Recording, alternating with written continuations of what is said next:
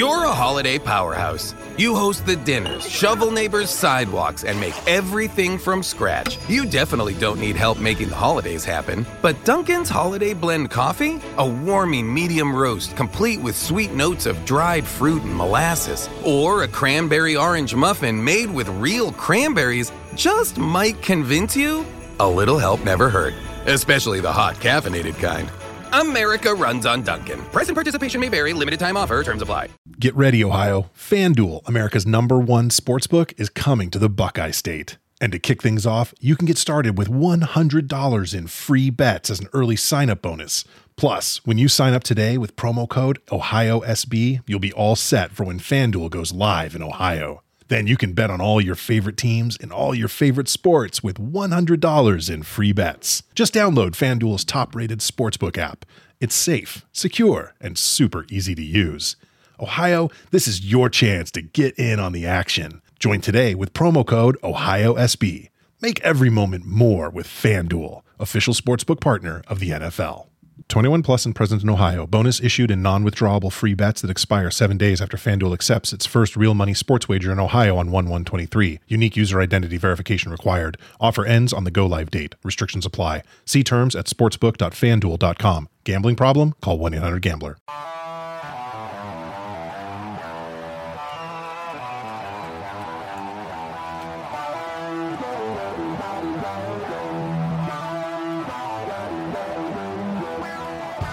First time in a long time, but back like I never left. Taking these day as it comes, you know me, I don't read ahead.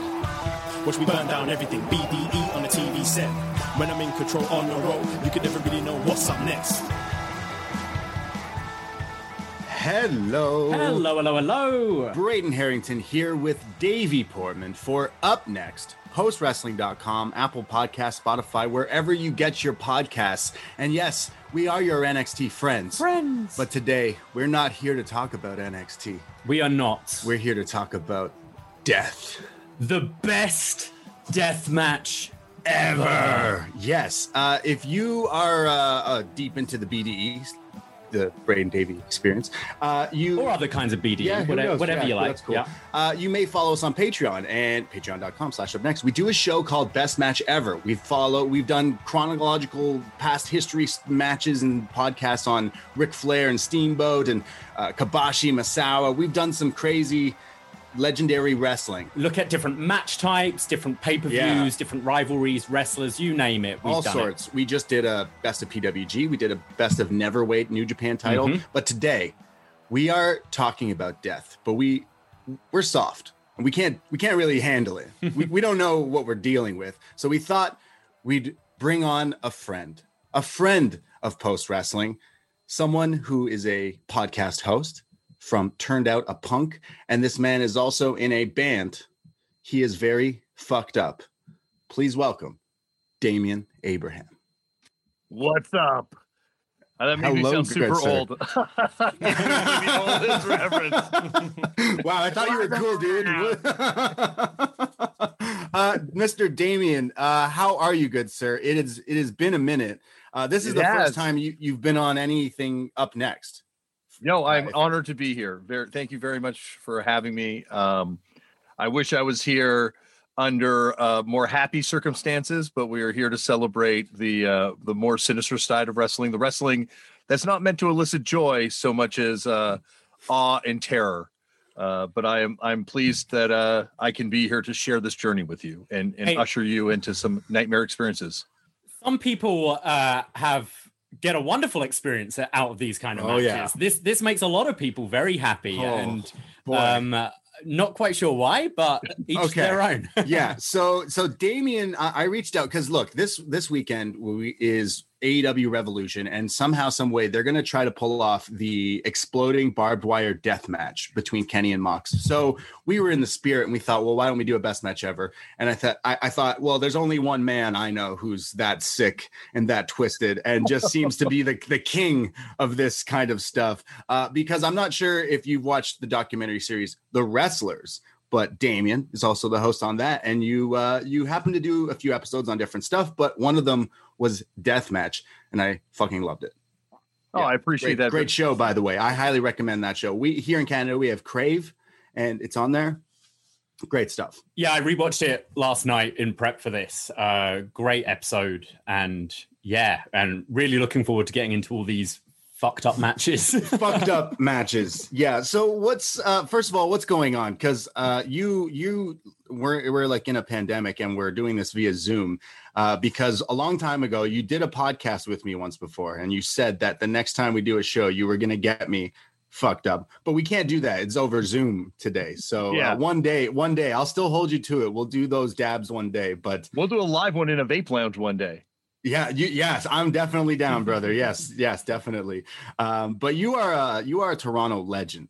I have Oh to my say. gosh. you're a you're a hero in this city. I must say. I uh, well, that is very kind of you to say. Uh, I think uh, infamous to some, definitely, rather than famous to some. Um, but uh, I, appreciate that. No, I, I I feel I am very lucky to be uh, able to have for as long as I have kind of you know figure out a way to kind of make it work doing things about stuff I love and that's either playing in a punk band making stuff about punk music making stuff about weed or making stuff about pro wrestling like you know like just uh you know I've just always been obsessed with these kind of worlds and and kind of the way these actual like little micro societies kind of work and interact with each other. And yeah just you know tried to immerse myself in it i've been lucky that you know i've been able to do a bunch of different things in areas i love but yeah it's been it's been a the wrestlers was definitely the best experience of my life creatively. Like making Well, that you- show was a dream come true I mean, being a dream come true. You got to hang out with Kota Ibushi. You got to hang out with God, dude. yeah That's the one that like always I was like, fuck you, man. You got to you just got to hang out with God. So jealous, still jealous. I I really want to try his sleeping cycle one day. oh, his sleeping. yeah, cycle. I don't know how he does that, Right. But Yeah. uh, Uh, he is God after all. you think you He think. God does dabs? No i don't think god smokes weed at all i think uh when i mentioned to to Kota that you know cannabis stuff he was just like laughing like just Uh-oh. like what like that It's is like you are a drug user. I don't want to. yeah. In Japan, weed is like a different thing. Like that's not to say there aren't cannabis users in Japan and there aren't people that find benefits from medicinal cannabis in Japan, but you know, God God help them because it is a a hard go of it. Like you can be thrown in jail for significant Yeah. amounts of time for, just for cannabis. So yeah, you don't bring up those conversations too loosely, but when I did mention it to him, he was he seemed more shocked than intrigued. Anyone I bring brought up weed to over there, it's like you just brought up like heroin. They're like, Oh, yeah. "Whoa, wait a second, you you're you you like that stuff? That's fucked. That it's so weird." To be honest, the culture here compared to the UK is yeah, different. Like that's Yeah. been a, a bit of a culture shock to me. And it's it's still like it's way more acceptable in the UK than it is Japan. But Yeah. I, I can it's like you you're, can't just you're walk done. like where we live, we have like five uh dispensaries that are closer than the liquor store. Like that that seems crazy to me as a Brit. Um that I can get Yeah. weed quicker than I can get a can of beer. Um but yeah, I can imagine Japan completely different. I guess we should say disclaimer. This show's going to be full of death match talk, really violent wrestling, and lots of marijuana uh, talk as well. Because Damian, maybe you can answer this. I have friends who don't like pro wrestling. Like when they when they hear me talk about WWE or NXT or whatever, they're like, "Nah, not for me." But when you know before COVID times, we'd smoke a big fat bat, and then I put on some crazy New Japan stuff, and they go, "This is the greatest." shit ever. So there's definitely a tie-in between smoking and watching wrestling. Yeah, no, hand- I was. Oh, yeah, absolutely. Well, I, I think also there's something about deathmatch wrestling in particular that appeals to people that don't or that aren't your normal wrestling fan. You know, like going to the freedom shows in Japan, like you're talking about, like some people go there to these things for a good time. It was a bunch of hype beasts in the crowd. Like it was the coolest, youngest, you know, hippest wrestling crowd I've ever kind of been in in my in anywhere in the world, you know, and these people are all just like you know, just going out for a night on the town to watch people bleed all over each other. But yeah, back to cannabis. Cannabis and wrestling go hand in hand, uh, behind the ropes and between the ropes. You know, I certainly have met enough wrestlers that choose to medicate to deal with, you know, anxiety, to deal with pain, to deal with all sorts of things. You know, with with cannabis, and uh, you know, I've definitely, as a fan, can attest, like you're saying, nothing nothing goes better with wrestling. I mean, getting mellow. If you're getting locked in a tank full of piranhas, you need to have something afterwards to take the edge off, don't you? Whether that be a glass of wine, a joint, whatever, you do need something. Uh, I think you need to watch. I think even watching it, you need something to take the edge Yeah. off. Yeah, no, I definitely did. I saw you sent me. Yeah, you handpicked some of these matches, and some of them sounded so fucked that I knew I had to get like just blitz before watching. Uh, I've I've definitely gotten you more into smoking and watching wrestling. Like Davie, Davie's on a bit of a like a, you were doing dry February, but then you're like cheat, not your cheat day, but your cheat thing would just be like smoke a little, and it's It's day you- 52 of no There you go, alcohol. see? free. like- Hey, yeah. So yeah, like he's become now. I, I know people are are probably wondering, and, and before we clicked record, you were like, "Hey, nice to meet you, Davie." Did you did you not realize that you you two have maybe met before? oh, we have met before. I meant, but like in a in a podcasting sense. It's true. yes. Yeah. Yeah. We met outside uh, Ted Reeve, I think. Yeah, uh, Ted Reeve, uh, for the ROH.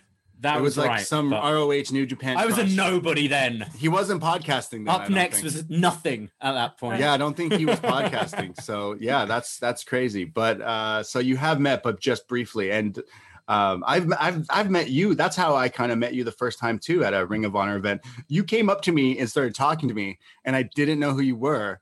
And you were like the coolest guy. And then I'm like, hey John, this is David. And he's like, Yeah, yeah, I know. And I'm like, oh, it's da- oh, it's Damian Ab- oh, it's Damian Abraham. I And think we was went. like, I think we went to the we. That was like Dalton Castle and Kyle O'Reilly and us went out for lunch, Oh. right? I think I think I met you even before a different time than that. Was like that at a before different that? show. Yeah, I think so. Okay. Yeah. Yeah. 'Cause I And then I and, yeah. Then we did. Oh yeah, we had lunch with Kyle O'Reilly. That's so weird. Yeah, it was uh, and it was it was supposed to be Bobby Fish and Kyle O'Reilly, but Bobby Fish couldn't get in the country, so it was just uh, Kyle. Wasn't that was wearing his the first ma- time I met. That was the first time I met Wasn't Kyle. his too. mask. No.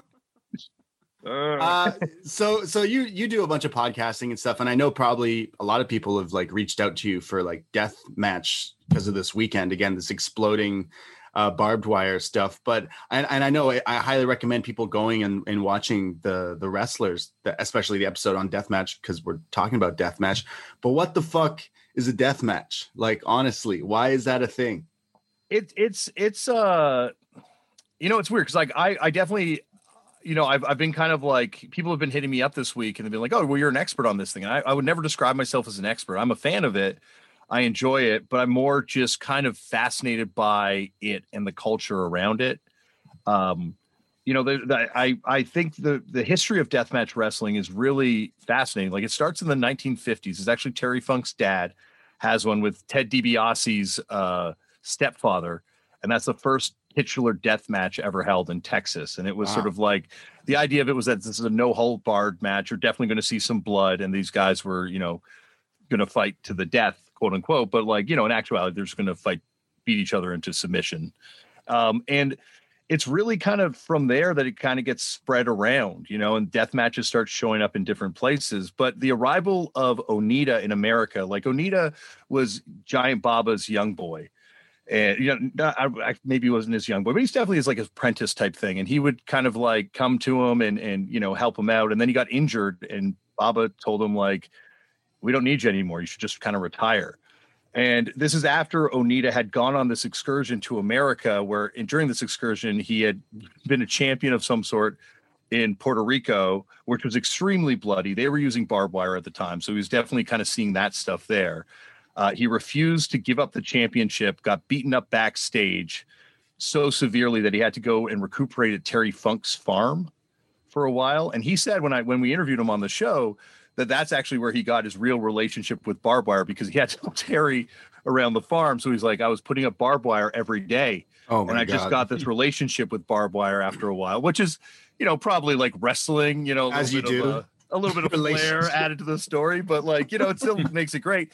And then he goes after that and he goes to Memphis. I think actually through Terry, he gets into Memphis and he's actually in the second Tupelo concession brawl. And the Tupelo concession brawl, which, you know, is like one of the most famous matches in history, which is where the wrestlers brawled out of the ring and brawled over to the concession stand and they're hitting each other with hot dogs. They're breaking, I think they break the popcorn machine in the first or the second one. They're like, you know, it's just, it's very, you know, over the top, very kind of gaga. Like, you know, some would say it's like the birth of garbage wrestling, but it's also kind of the birth of hardcore wrestling. And I think it's kind of these dual influences of this sort of like super serious death match culture and this sort of Puerto Rico blood culture with this sort of Memphis over the top gonzo wrestling. And Onita takes these two kind of twin influences, comes back to Japan, and kind of with the help of Victor Quinones and, and all these uh, other sort of figures from all over the world, puts together this FMW company mm-hmm. and really puts deathmatch wrestling on the map. And they are the ones that introduce the exploding barbed wire death match. And they also introduce all sorts of other wild things. And it becomes a huge influence on Paul Heyman. And then it becomes, you know, so it's almost like this cultural you know ball that's being kicked around the world you know it goes from america to puerto rico and then it's puerto rico back to america and then america to japan and then japan back to america and then kind of like music japan Is very much like, like music like the story of it like someone creates one thing and starts using certain mm-hmm. chords and or whatever and goes forward uh, i mean that i use the the example of music all the time when explaining. I, I, think as a wrestling fan in general, you've always got that element of having to explain why yeah. you're a wrestling fan yeah. and yeah. it's kind of you, you say you're you're not an expert but a fan but i in my mind that does make you an expert because i say to people when they go oh wrestling's fake and shit and whatever i say well give me 20 minutes i'll i'm gonna pick out a match we're gonna watch it and by the end of it you might not like it but i hope you at least appreciate it and you can see what people like and i say that with music all the time there's so many different types of music that I'm not a fan of, but the person's selling out 80,000 seat stadium. So they're clearly doing something right and they're connecting on some sort of level. Mm-hmm. And I think with death matches, uh, death matches in wrestling is almost what wrestling is to non-wrestling fans. It's you get wrestling fans go, yeah, I don't get it. It's like death metal where you go, no, it's just screaming. I don't see any artistry in it at all. But then it clearly it connects with people and it connects with you, Damian, as well. And um, some of these matches for me, uh, which we're going to talk about, uh, I can absolutely see the artistry in it. Other of them, maybe not so much. And that's where I, I kind of want to hear what you took away from it. So, um, yeah, it's definitely a, a, a weird genre, but you, especially watching that documentary, you made, you can see that it's the same level of passion, dedication, um, and just respect for their craft that all these deathmatch wrestlers have. Or, as a lot of them said, they're they're wrestlers who wrestle death matches. They're not necessarily deathmatch wrestlers. Mm-hmm. It, it is it like I think that music analogy 100% is what works. And I've talked to to wrestlers, you know, like wrestlers that have wrestled in you know the big companies and uh, they're very dismissive. Not all of them obviously. A lot of them have done this but you know a few of them that i talked to were very dismissive of deathmatch wrestling.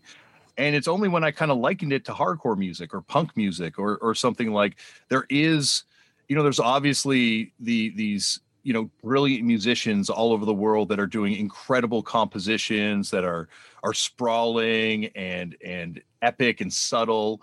But then there's also people like you know the H100s that are are smashing shit up on stage and and throwing firecrackers in the audience and throwing hammers into the crowd.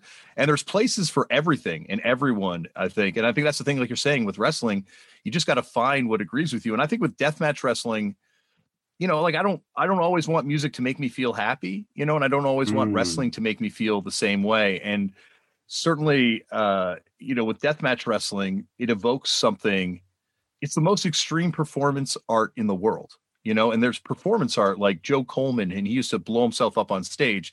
He's got nothing on Jun Kasai. And he made he made his living as a professional, you know, he's he's a very highly collected commercial artist at this point, you know, fine artist, I should say. And uh he does nothing compared to what Onita did. You know, like these people are just these are the most extreme performers in the world of anything, athletes, but even artists. Yeah, I, I, I definitely tend to to compare music and wrestling, honestly, because there's different genres, especially in today in 2021. Look at all the wrestling shows on mm. one day from different companies, and each ones are kind of different. And there's different types of music and there's different types of stuff. Clearly, death match and hardcore style, re- you relate to your punk rock, your your your more rowdy type stuff. And yeah, sometimes sometimes I want to put on a Nine Inch Nails record and like vibe out, but then sometimes I I I want to watch some crazy death match and piranha stuff. Definitely when I'm smoking. Uh, but then I sometimes I want to watch more of the like I don't know uh, catch can uh, technical side of wrestling or uh, God be willing, put on some Alexa Bliss uh, drooling from the mouth with Randy Orton. Uh, I don't know, shooting people in the dark or whatever the fuck he's doing lately on Raw. But it's it's different genres and different things, and I think that that it's definitely something that I compare to. But this is the hardcore, the most hardcore wrestling uh, I've watched now. I I'd say from the stuff that you've handpicked today, good sir, because some of it's fucked up. Well, uh, there's also stuff like out of Mexico. I could have, you know, uh, Lucha Extrema, like a lot of stuff from Yeah. Mexico. I should have picked too. It's that's what I was saying to you. Like it's so hard when you actually get down to it. And I, I'm like, once again, I'm not, you know, I'm certainly not an expert in deathmatch wrestling. Like there's a lot of people that are are they, they invest their whole lives in this. And um, but you know, I when I sat down and tried to think of you know five or six of my favorite matches of all time, like I had 20 that I could have put on here because it is such a international uh thing that shows up all over the place and there's so many people that are still finding new places to take this type of wrestling which i think is the you know the thing that shocks non-fans the most. It's like what do you mean they're evolving this thing still? It's like no they they're introducing scissor boards or they're, they're putting in all sorts of gross shit you could not believe what they're doing. ridiculous. Yeah, uh, some of the stuff you chose here today is pretty nuts. Uh, I and I obviously it's the exploding thing that's got everyone going nuts because this this weekend AEW is going to do this. There's no real crowds. Like there's some people that are allowed to go that they've been doing. They'll have a. I think they'll have a thousand at least. Yeah. I think. Yeah. yeah, and It- and yeah, Oh, I was going to say it's a curse match. Like this is kind of the third serious, maybe the fourth serious attempt in America to try and do this match. You know, this has Okay. obviously happened many times in Japan in many different promotions with variations and things like that. But like, you know, as far back as ECW, Paul Heyman tried to do one of these. Uh, Onita was trying to do it with CZW. CZW was even like cutting promos for it at a certain point. I'm not CZW, sorry, XPW. And then CZW tried to do it and actually brought Oh. Onita over, and then the fire marshal shut it down. And then they wound up using all the C4 that was left over actually at Danny Havoc's last match, the Viking funeral. right. Um, and it was Wow. uh it was less than spectacular when it was used because it, turns out you need a lot of C4 to make it read from the back of the room. Oh, fuck. Uh, I can definitely see these two though. Like they've got the artistry and I'd say the respect of majority of the industry. I know Kenny especially is a bit polarizing for some, but I think it's an interesting pair that are going to do this match. And I think that's what definitely spikes my interest is you see both of their creativity in all the kind of matches they Mhm. do. So to have an attempt at an exploding barbed wire death Especially Tony Khan's got a lot of money. So all the companies you just named, they didn't have a lot of No. money. So Tony Khan's just gonna be like, I'll do whatever it takes to make this like look cool. Mm. And and comparing all these Japanese styles of like we're gonna go into later. Kenny Omega obviously had the DDT history and like the street fighting kind of weird stuff. Where he he's kind of there, but Moxley's kind of that Terry Funk style, right? So it is a cool kind of. They both love the industry, so it's something you said, Damian, about even within the industry, a lot of people don't respect it and kind of throw this away. The fact that Moxley was your PWI Wrestler of the Year last year, True, yeah. and his background is this style of wrestling. And if they can pull this match off on Sunday, hopefully you might see a bit more respect coming through the industry because the leader of the industry, Moxley, has Yeah. just, you know, killed it. hopefully. exploded, exploding. Well, that, that's why I put the Jon Moxley match on this list is because you know that's actually the one I feel the least sort of personal connection to, but at the same time, uh, you know, it just illustrates the fact that Jon Moxley, this isn't you know someone just playing with this thing or WWE tacking this on to the name of a pay per view.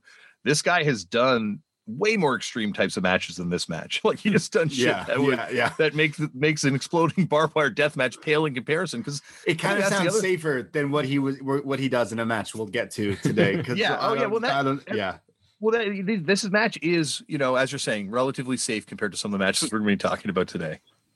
I think we should get into it. Let's get into it, because yeah. the, we're gonna go. You you handpick these matches. Now we've done best match ever. I've mentioned on the Patreon. We've done so many. We've brought in guests. Nate Milton. He he got us extreme. He chose uh, Mike Awesome uh, Masato Tanaka feud, and we Ooh, went back and watched all of them. Yeah, like those were great. And then uh, we've had we just had Martin Bushby from BWG. He picked PWG best of, and he's a big PWG fan. And it's and it's great to get everyone. And I knew asking you, Damian, if I said, "Hey, Damian, what's your best match ever?"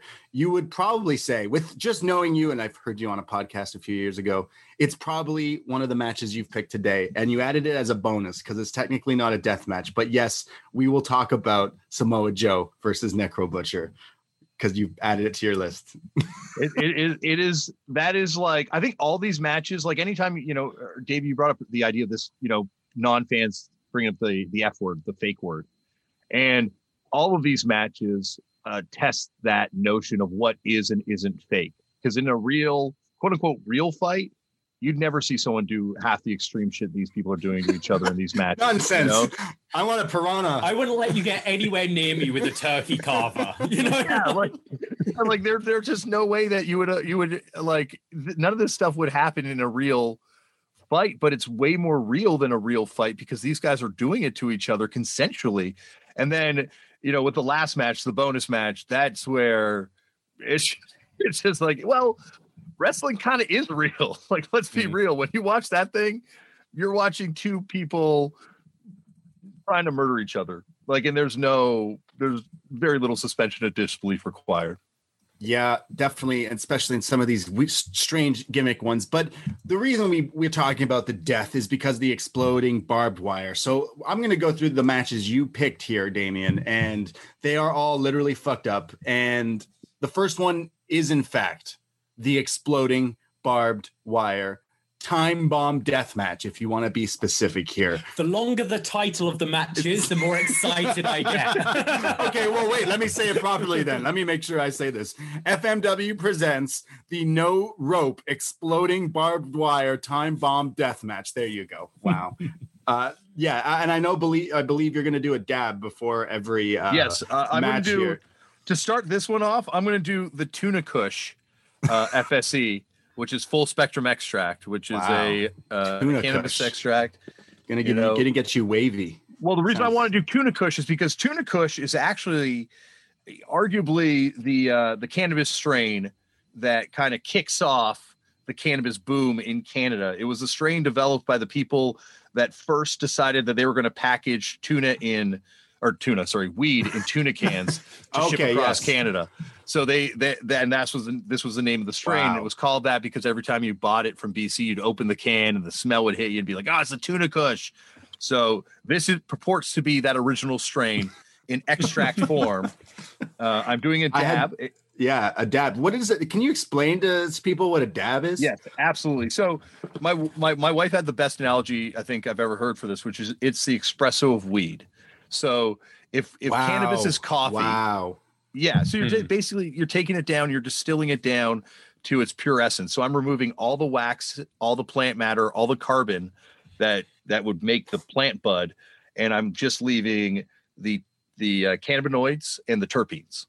Wow. And so you're left with something that's really clean, very little kind of well, a lot of lung irritation if you smoke a huge dab, definitely, but very Right. little lung irritation from the smoke. I've been trying to get this guy to do it. for no, a I've only, I've had one once. Oh. and it was with our friend Taylor. Right. and then attempted. It was at a dispensary at like College and Spadina. Yeah. and then just attempting to walk down Spadina through Chinatown was the most fucking distressful thing of my life. Oh. It ah. felt like you know that game where you're the frog trying to cross the road. Yeah. Frogger, is it? Yeah, yeah. we both suddenly turned to each other at the same time and went, Are you in a video game right now? Because Chinatown gets busy and a lot of people kind of bump into you anyway. And trying to navigate around that was, yeah, I, I think that was it for me. yeah, I did a dab bar. There's a popular one. They're they're closed down because as soon as legal places came to Canada, a, a lot of the cool spots that like community spots kind of unfortunately kind of disappeared. And I used to go. You could go on Tuesdays and get two dollar dabs at places, and like, oh man, I would I would not like realize that they could get you good. Like you could be zonked for like three hours straight uh, as Damian is doing a dab right now. I've also Damian mentioned uh, like lounges in Toronto used to be a thing where you could go and like vape and stuff and, and smoke weed and and there used to be like comedy shows and such. I used to see comedians go in and just rip like three dabs and then continue to do their set. And I was like, how could you? How can you do that? Uh, Mike Rita. sh- yeah, Did you ever see Mike Reed Yeah. do comedy? yeah, yeah, that's exactly who I used to go see a lot. And Yeah. I was like, bro, Yeah. that is impressive. Like I I podcast a lot and I smoke a lot and I can I can gauge how much I can smoke while doing a show to stay on like on function here. Like, Yeah. but sometimes if I if I'm smoking, a, I, I like blunts and, and joints, uh, and if I if I smoke a big one, I'll be out of my mind. I won't won't be able to do a show. so One time we I were feel in. Uh, comfortable with you now. I feel like if we talk about it, if it's out in the open, then it's okay. So it's all right. Uh, well, you're again- honest about being fucked up, then you're not fucked up. You're just being honest. then I'm Um, always honest. yeah, exactly, exactly. Uh, we were. I, I was doing like some podcast thing for vans uh, down in Washington D.C. where it's kind of legal, like because Washington D.C. isn't a state.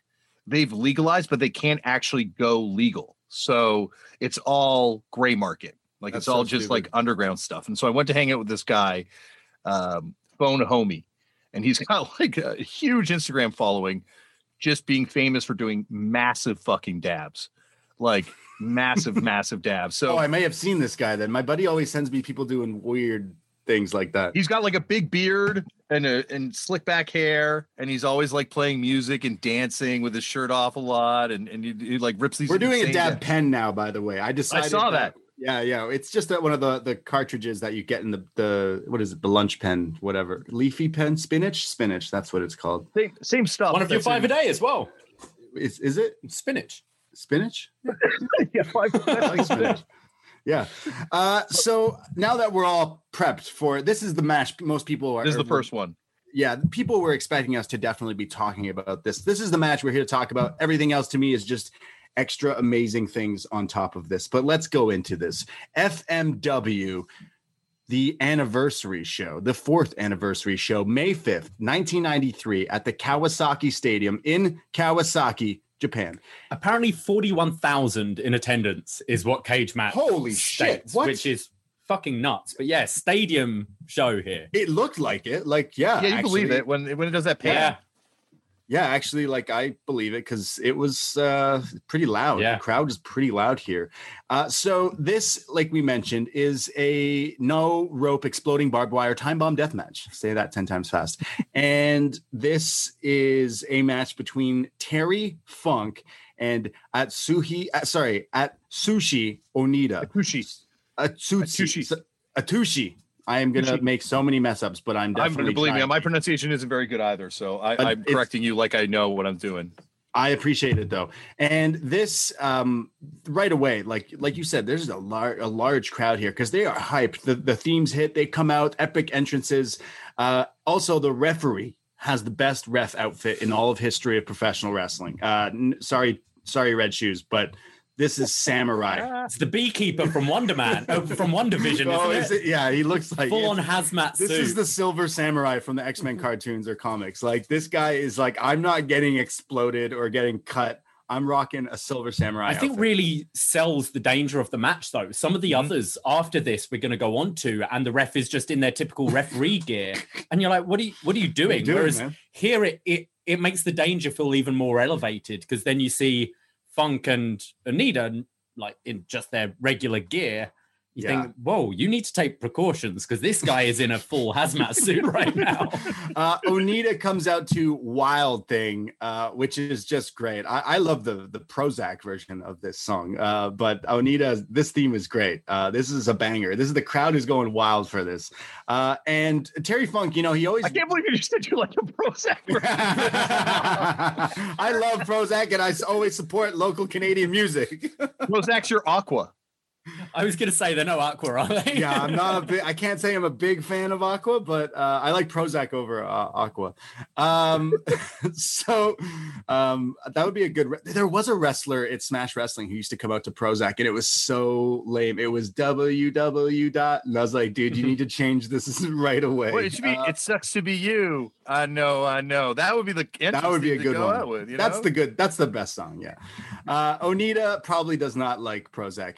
Um, he comes out here with a some barbed wire. Uh, the whole there's no ropes here, but Terry Funk I have written is in some hot topic pants because usually I'm used to seeing him in the classic Terry Funk tights, but here he's like I'm not wearing. I need to wear like some padding under this because who knows what's going to happen. So to to let everyone know, there's barbed wire everywhere and it's rigged with explosives. So these guys are going to fight. The ref checks them before the match to be like, "Hey, make sure there's nothing." Hey, no one's got any brass knucks on You don't got any weapons, right? We're going to talk about a wrestler later on who does bring a gun to the ring sometimes. So Yeah. there is a chance. So I mean, it's death match. Jesus. It's not barbed wire or a bomb, it's not allowed. Yeah, not this allowed to use it. This is only exploding barbed wire. So the ref checks him. I got a laugh out of that. Uh, they lock up in a test of strength right away. Funk and Onita here because they neither of them want to get anywhere near this barbed wire. Funk gets the upper hand by punching him and then. Uh, just hits Onita with this right hand and sends him back first into the ropes. And yes, it explodes. It's static everywhere. The crowd goes wild. Uh, Punk then hits him with, sorry, Funk hits him with a pile driver for a two count. Um, not enough to keep Onita down. And already he's like got cuts. He's bleeding from the barbed wire. And he gets thrown into this. The I'm calling them fireworks at this point. Again, uh, I don't know how they necessarily do this. Like, what do they? How do you rig something with explosives that is supposed to like hurt people, supposed to look good, but not actually hurt people? Is is like what? Do you just rig it with fireworks essentially? Well, that's the thing that there's no like defined thing. Like it's it's not. It, it's got to be some sort of electric charge thing, right? Yeah. they've got like the wires hooked up to it, and they're obviously hitting some sort of thing to to set it off. But you know, like there's there's some ones you like obviously the famous one between uh, uh Terry Funk and Cactus Jack, Right. which is where they have boards that are underneath there's explosives. When they land on the board, they explode the board. So there's sometimes it's exploding board. So I think it just varies. Like that's what I'm really intrigued to see what you know AEW's interpretation of this match is. You know, like because they because Tony Khan, yeah, I know he's not going to want to have the, the match you mentioned, Funk and Foley. That one kind of had lackluster explosions, and we covered it in the best Yeah. of Terry Funk Yeah.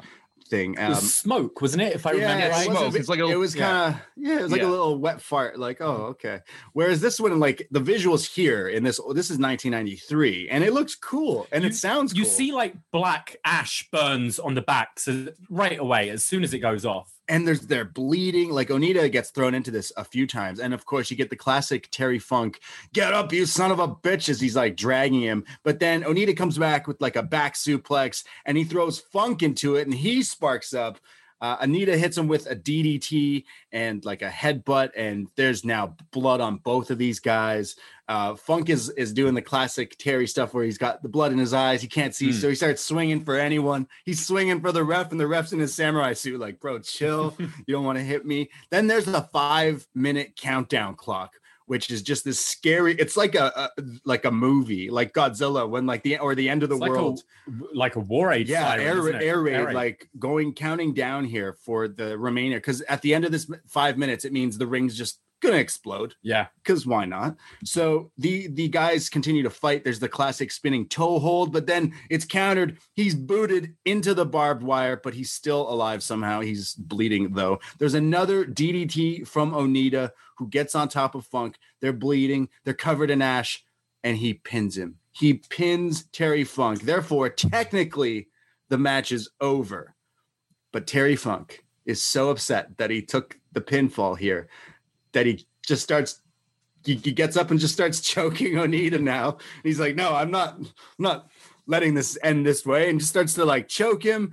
And he he, he hits the referee. He's going after the ref again. There's then like the thunder. uh, Sorry, I think it was the thunder power bomb that he did pin him with, but. While all while Funk is beating him up, look, the horns are still going off, the air raid thing, the countdown. Onita finally fights off Funk and goes to leave. He lays Funk out in the middle of the ring with that thunder power bomb thing. but then it's like it's like something comes over him, the emotion. He looks back, the ring is there, the timer's going, Funk's alone in the ring, and it's going to fucking explode. So Onita, the good guy in this movie, turns around, goes back into the ring. He slaps the shit out of Terry. Wake up, let's go. But Terry's not moving.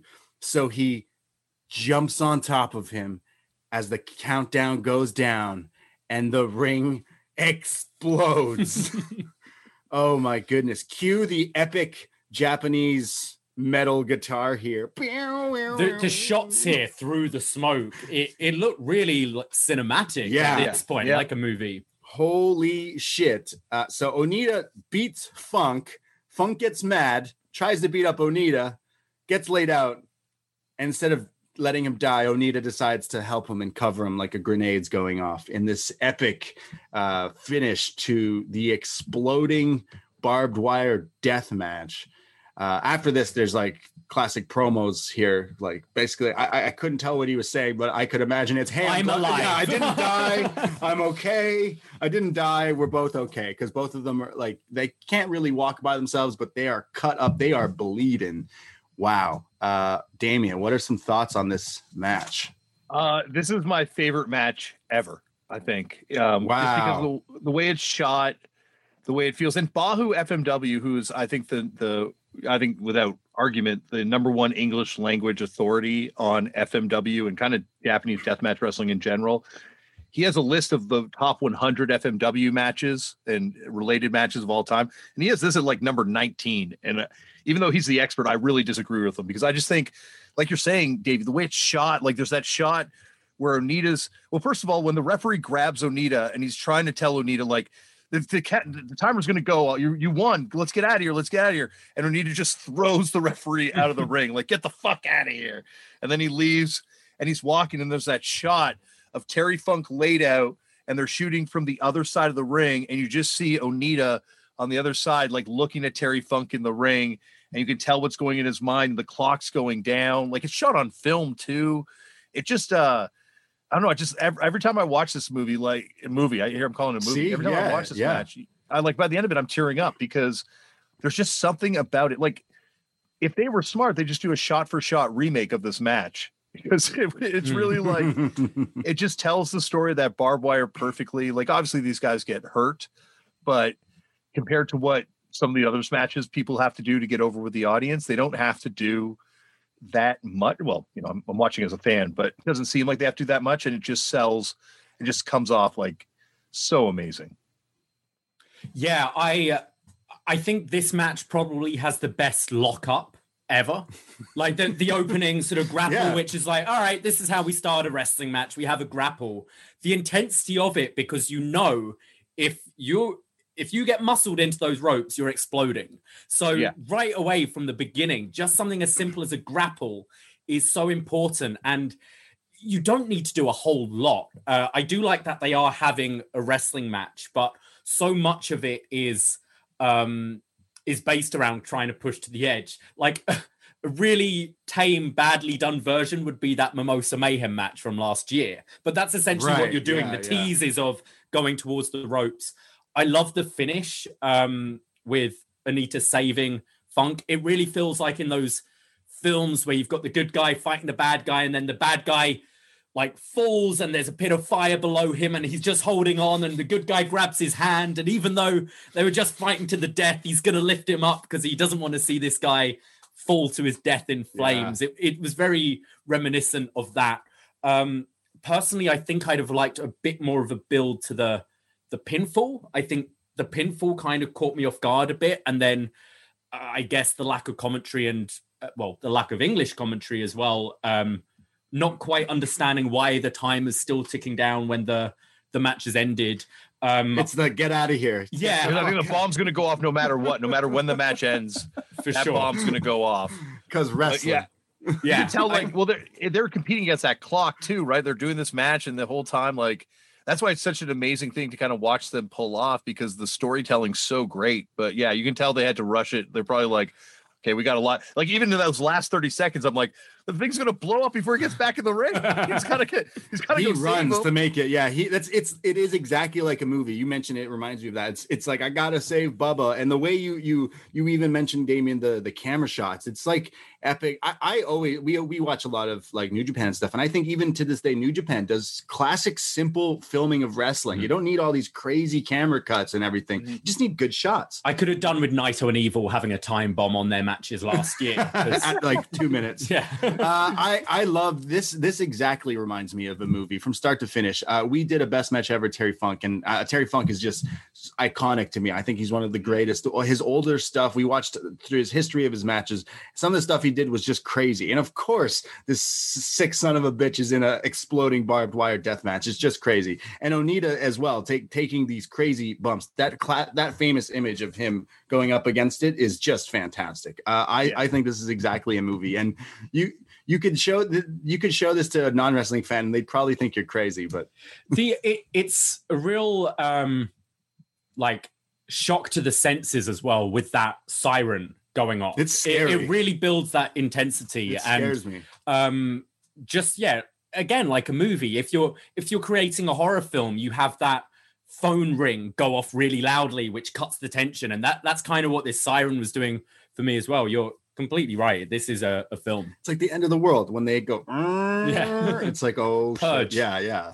But like, unlike a film, this is all one take and no stunt doubles, and it's just like, just that's what I love about this match. It's just like the the not just the what they're able to do in the ring, and obviously, like yeah, compared to, you know, uh, like Okada Omega, it's it's it's not that, but you know, the still the storytelling, and I just also love the psychology of this kind of match. Like a, a lot of people in wrestling are like, oh, it's just garbage wrestling death match stuff, but with this match, you have this thing that we in the audience as people are all afraid of, which is barbed wire and explosions, and they're put together. So we all know that this is bad.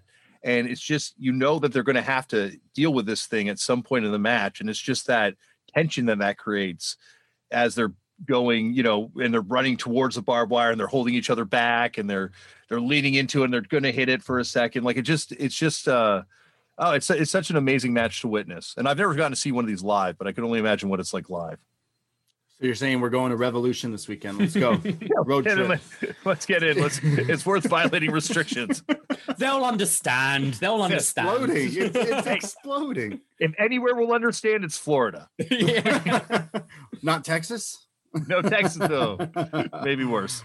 Uh, so Onita beats Funk. They both survive, but barely. But in this epic, uh, violent encounter, in it's an iconic moment in violent wrestling, like hardcore wrestling, if you will. And it's from '93, and it's it's fun to really go back and watch this. Uh, I could not find a Meltzer rating for this match. Uh, however, cagematch.net is a, ma- a, a, a website we go to quite often to look up. And this match has quite a few ratings from some fans, and it is sitting at an 8.33. So, hey, that means it's pretty good. Again, we can't really rate these matches out of five stars. Would we rate it? Um, would we rate it on out of dabs? Would we rate it on uh, the Muta scale? What would you rate this on? Uh, what was our ratings system here? When Pollock comes on, he did uh, his coffees. What did he? he call did it? the coffees I yeah I don't know what. Uh, I guess dabs would be ours, but I guess um, like, bro, you got to see this because that's like kind of when I think of these matches, I always think of like a friend coming over, like, bro, you got, dude, you got to see this video. like it'll be like some RF video, uh, like Yo, I- I- that's the I- death match. Yeah. Uh, all right. Yeah. That is all of these things we're gonna talk about are on really high on that then, because I want to show everyone these things. all of, Yeah, these all are of these all matches sorry go ahead damian No, no, no. I was just gonna say these are all things that when people come over to my house, I, uh, in my social awkwardness, misread the situation and decide to throw something like this on and freak the fuck out of them very quickly. This one would be tame uh, then. This one out of the other stuff would be more tame, Yeah. even though it's exploding barbed wire death match.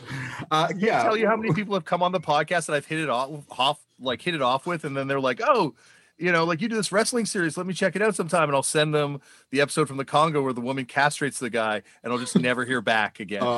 Like, that'll be the last communication. So yeah, uh, all of these matches to me just remind me of uh, when like WinMX and LimeWire were a thing, and Yeah. you'd go and type in WWF and just see what comes Oh, up. Yeah, yeah. And then you'd see, oh, exploding barbed wire time bomb death match. Click on that on your dial up, and three weeks later, you'll watch the final clip. 10 of it. seconds Yeah. of the finish of like some stacked table. And you go, ah, that's crazy. yeah, that's definitely it. Uh, well, I'm not gonna. I can't. I can't say this is. We're gonna rate these matches out of five stars. So let's let's go with that then. Let's say out of out of five, bro, you got to see this. Uh, and and just out of violence, I'd say this to me is like of uh, just shot beautifully, and I'd say it's like at a at a four four and a half. I'd say around there. It's it doesn't quite get into the like some of the craziness out of here. So I, I'll say a four for this one to be to be straight because some of the other ones get a lot more hardcore just because they're also a lot more modern. This is from 1993, but this is still something I would I would say is a classic moment. But I'm gonna go four, bro. You got to see this. Four dabs, tuna kush. I I went. It's so hard grading these things because it, it's so different from like the the wrestling we we tend to watch. Um, I went three and a half. I think the I- would have liked a bit more from the actual wrestling. You wanted to see them die. especially building up to that finish. I'd have uh, like the actual pinfall finish. I'd have definitely liked a bit more. I think there were a few more teases they could have done throughout. Um, but just the cinematic effect of it is Yeah, great. it's And fantastic. if I was grading this on kind of a cinematch scale, Oh. it would be higher. oh, it'd be ten. I'm going. I'm going three and a half for this one. It, it, you know what? I think you've kind of hit the nail there because that's probably why AEW is doing this. They watch this and go, "This is more of a movie," and we're in this era right now where that's kind of hot. So why not kind of do that, but in one, maybe one shot? Also, you can have the crowd at a safe enough Yeah, distance yeah, to explode definitely. shit now. Whereas if you're selling out Daily's Place, you can't really Yeah. do that. Damian, where do you rate this? Uh, as I said before, this is probably one of my favorite matches of all time. Uh, I go five because to me, the Onita Terry Funk thing tells kind of the history of Japanese wrestling in a weird way, like modern, Mhm. or well, I guess Japanese wrestling post Rikidozan, where you have the idea of the gaijin and sort of the the Japanese hero triumphing over this sort of menacing gaijin. And I just think that part of that story is told beautifully. I totally understand the the lack of um, wrestling kind of on display in the ring at times, but I think this is something that I would just show someone who's a critic of this type of wrestling and be like, yeah, it's bloody, but you can't argue with the storytelling here. Completely. Yeah, yeah. And, and a lot of like this this one's is from 93 and it's from FMW. So like it's it's easy, easily available. All the matches today we linked up on the the forum post wrestling if you're I didn't quite mention that, but we shared them and uh, you can go kind of find them by various means online. Uh, I I I think this match is a classic. I honestly do. I've watched it a few times and it's as ridiculous each time as I watch it. But I, I am a big Terry Funk fan and I can say I'm also a big Onita fan. And and Damian, do you do you still own his bat? Oh, I do. I, I, I was going to bring it over here, but I thought that was super pompous if I'm just sitting here holding a bat when we came on. Uh, shout out to Junk Shop uh, Dog too in uh, Australia who've hooked me up with a bunch of cool Onita toys. I have a, and actually my friend Nikki from the band Nothing gave me an autographed FMW shirt. You know, Wow. I, we- we're going portable for a second. It's going to maybe make the audio weird. Oh no, that's no. Damian in the episode of The Wrestlers uh, interviews Onita, who we just talked about, and gets him to sign a bloody barbed wire bat. And as Damian uh, shows us on camera, um, Patreon exclusive is in fact this bat. Uh, Damian, uh, it- you got it from the, the shop in in Japan, right? I got it from Totocon. Yeah, the yeah, that store is that's- like he- close close to heaven. I think the closest to heaven I've been. It's just like a. How would you describe this this shop? A, a lot of stores in in Japan with wrestling merch It is would crazy. Be like if you went into like it would be like if you're like a, a war no, if you're like a dinosaur bone like a fossil collector, and you walked into the Royal Ontario Museum, and you could just buy all the dinosaur fossils. By dinosaurs. yeah, it's like uh, like I would go to that place just to see it as a museum as a tourist, you know, like and I did like the first few times we were there, I was just there as a tourist, uh, you know, because it's museum quality pieces. They had Muta's entrance gear, the great Muta's entrance gear from his first match, like that red kind of stor- Jedi stormtrooper thing or the Imperial Guard thing. Uh, I, like they had that gear there. They had Andre the Giant's autograph and handprint. They had like Crazy. I- I would pay to see in a museum, and here I am just, you know, window shopping for it. But this bat was one of the things that I was lusting after, and I kind of was like to the to the guys that were doing the show with me, Jeff and Nathan, who are friends. I'm like, you know, it would be awesome if we bought the bat for the show. bring it home. And they're like, well, we got to get it approved. So I did legit buy it on my credit card, thinking that there was like a 50% chance that I would have to pay for it. But Vice never got it back. Ah. I love how you just casually pulled it out at the pub. The walking around. Well, the, the worst is working, walking through Narita, fl- about to fly home with it in my suitcase. oh, And I'm like, jeez. How do I You can't- this when they pull it over? you can't fly. You can't be in Narita Airport with any dabs, vape pens, or nothing. But bloody barbed wire bats. They'll understand. That's cool. They'll Like, That's I, I was just like, how am I going to explain? I don't know if you can see it because of the shadow, but like, how am I going to explain that blood right there? But yeah, this is my Onita uh, Shrine in his house. Amazing. Clearly, clearly, Damian loves Onita here. I- Yeah. I- he is. He is to me. He's like the Ric Flair of Japanese wrestling because, like, there's all these incredible stories about him. So he retires from wrestling to become an actor, does a couple movies, uh, but then he goes into politics, gets elected to the Japanese Diet, and then has to leave politics because there's a sex scandal involving him having a threesome with a porn star and the secretary for like a minister. in Fuck a yeah, Onita. apartment. Wow, I knew this guy was What a punk rock. guy. I could tell his his steez, his like his vibe is is pretty G. Uh, too bad he couldn't get him as the special ref this weekend for. Uh, That's the one thing I kind of with Tony Khan. I'm like, yo, you've got the money. Cut the check and give Onita his like you know his, his give give Onita like a little bit of, of props for this. Get Onita to do the entrance. Maybe they are going to Yeah. get Onita to do like, a maybe, video yeah, or who something. knows?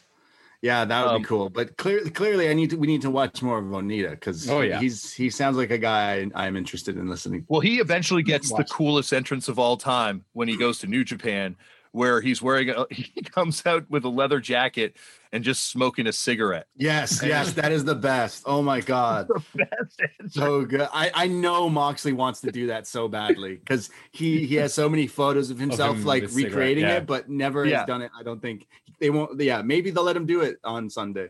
Maybe they'll let Big Show smoke his cigar on the way to the ring on his debut. No, oh, it, big vape. He's going to have to have the vape. Oh, yeah. Yeah, That's what I want on commentary on that new Dark Show. Just plumes of smoke From from, Big Big, Show. Show. as he's vaping away. Like, Watching you- the fucking background- Kylan King. background on my old computer was the shot of him at the Hall of Fame blowing the vape cloud yeah, yeah. to the floor. and it's just like, Big Show vaping. Fuck, I love it. I want to vape with the Big Show. Sorry, I, oh the my large god, I was.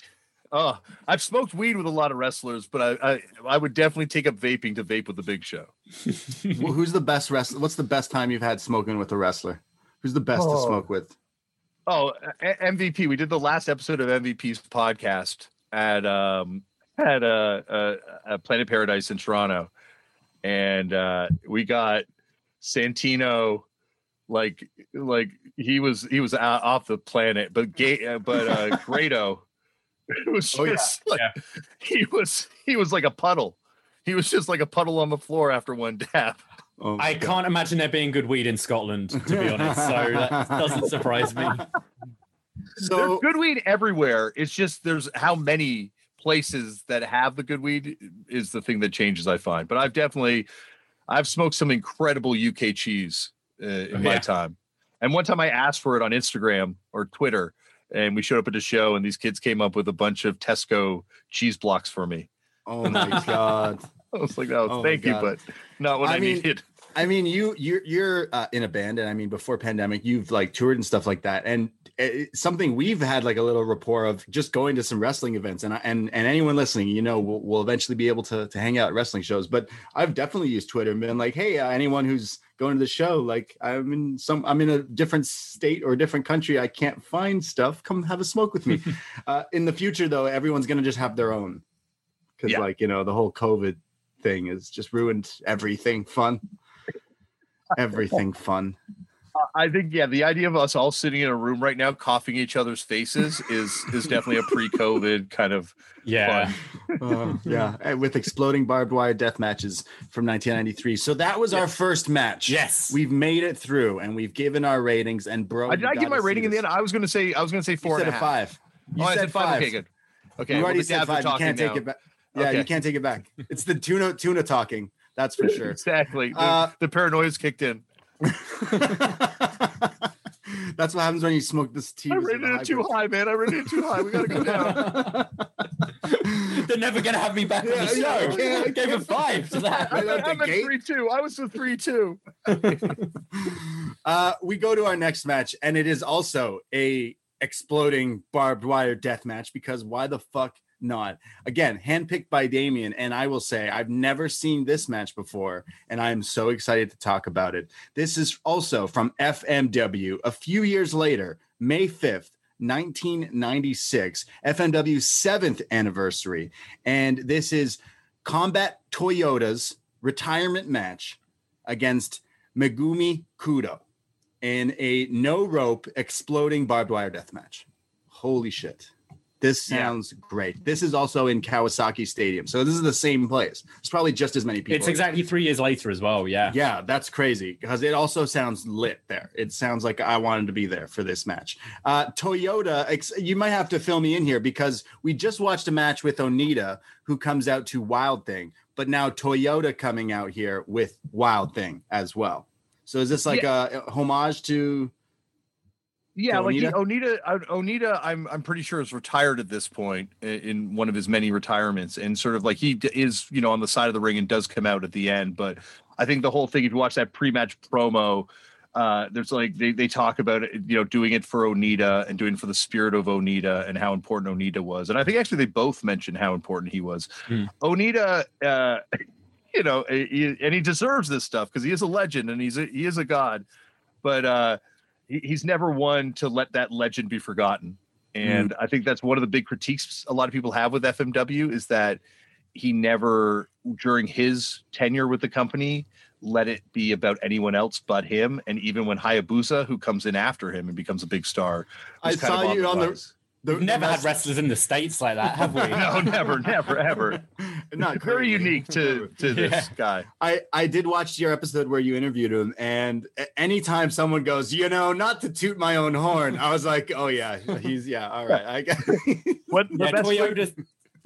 Oh no, I was gonna say when we got to the uh when we did the exploding when we do uh the ice ribbons match that we'll talk about later, when Onita actually was there when I went to that match, we filmed with Onita during that show, and we're walking through the backstage, and he, we walk by our barbed wire board, and he stops me. He's like, "Hey, hey, come here! I invented this." I'm like, I'm like, shit, man, that's he awesome. I invented barbed wire. He did. I'm, I'm, a, I'm a fan of all your shit, dude. Like I've seen, I know, I know what you. Don't worry, you don't need to put yourself over. I'm going to put you over pretty good. Amazing. Shout out Onita. Uh, so best. yeah, we're going to this barbed wire. Uh, make sure you have your dab lined up there. Uh, I've got it. I'm now. more- I, I'm going to do for this one. I'm doing because this is this match is so awesome. I'm doing funfetti cake number three. Nice. wow. I, I don't even know what we're doing here. I think it's pineapple. Uh, uh, like something. Funfetti cake number two, Yeah, isn't it? yeah, something like that. This has a Uh, pineapple smell to it too. The funfetti. Yeah, I like the the pineapple stuff. Uh, so this is now a barbed wire exploding match, but with two women in the match. So I, I mentioned Toyoda's coming out to Onita's theme song "Wild Thing," but uh, Kudo, her opponent here, is rocking this like Ric Flair style pink robe. She's looking gangster too. They're both the different contrasting styles. Imagine like Charlotte Flair versus Rhea Ripley, essentially, because um, uh, Toyoda's gear is like kind of more goth. She's got the classic makeup here, like looking really scary. Mm. And Kudo's kind of coming in like the, the classic wrestler style. Kudo's a lot more petite as Yeah, well. She's yeah. more like your Kyrie EO kind of build, and then uh, you've got uh, Combat Toyoda, who's a lot bigger and stronger, um, which kind of in any sort of match is kind of terrifying. Um, the size difference, but especially for this style Yeah. of match, absolutely. Uh, this match starts off, and it's kind of the same rules here, where they fight. There's barbed wire and explosions. I don't need to go more in depth than that. There's uh, like a, a spot where they start off the match and they want to like shove each other, but there's roundhouse kicks right away. They they kind of go at it a bit differently than than we saw previously in a different style of a match, but they're going at it and they're kind of now um, shoving each other, dragging each other around. They're pacing it out definitely a lot more slower. They're not just necessarily jumping into these explosions. Again, they're scared of getting ripped up and exploded. Uh, Toyoda hits a power slam and then like a running drop kick, sending Kudo into the exploding barbed wire. And I screamed at my TV so loud. Holy shit. She comes back from being ripped up and lit there there's then a tornado bomb from Toyoda for a two count. And this looked great, but it's only the two. So the match continues. There's then another Irish whip, and this time Kudo Irish whips and counters and throws Toyoda into more explosions. Oh my God. Just crazy.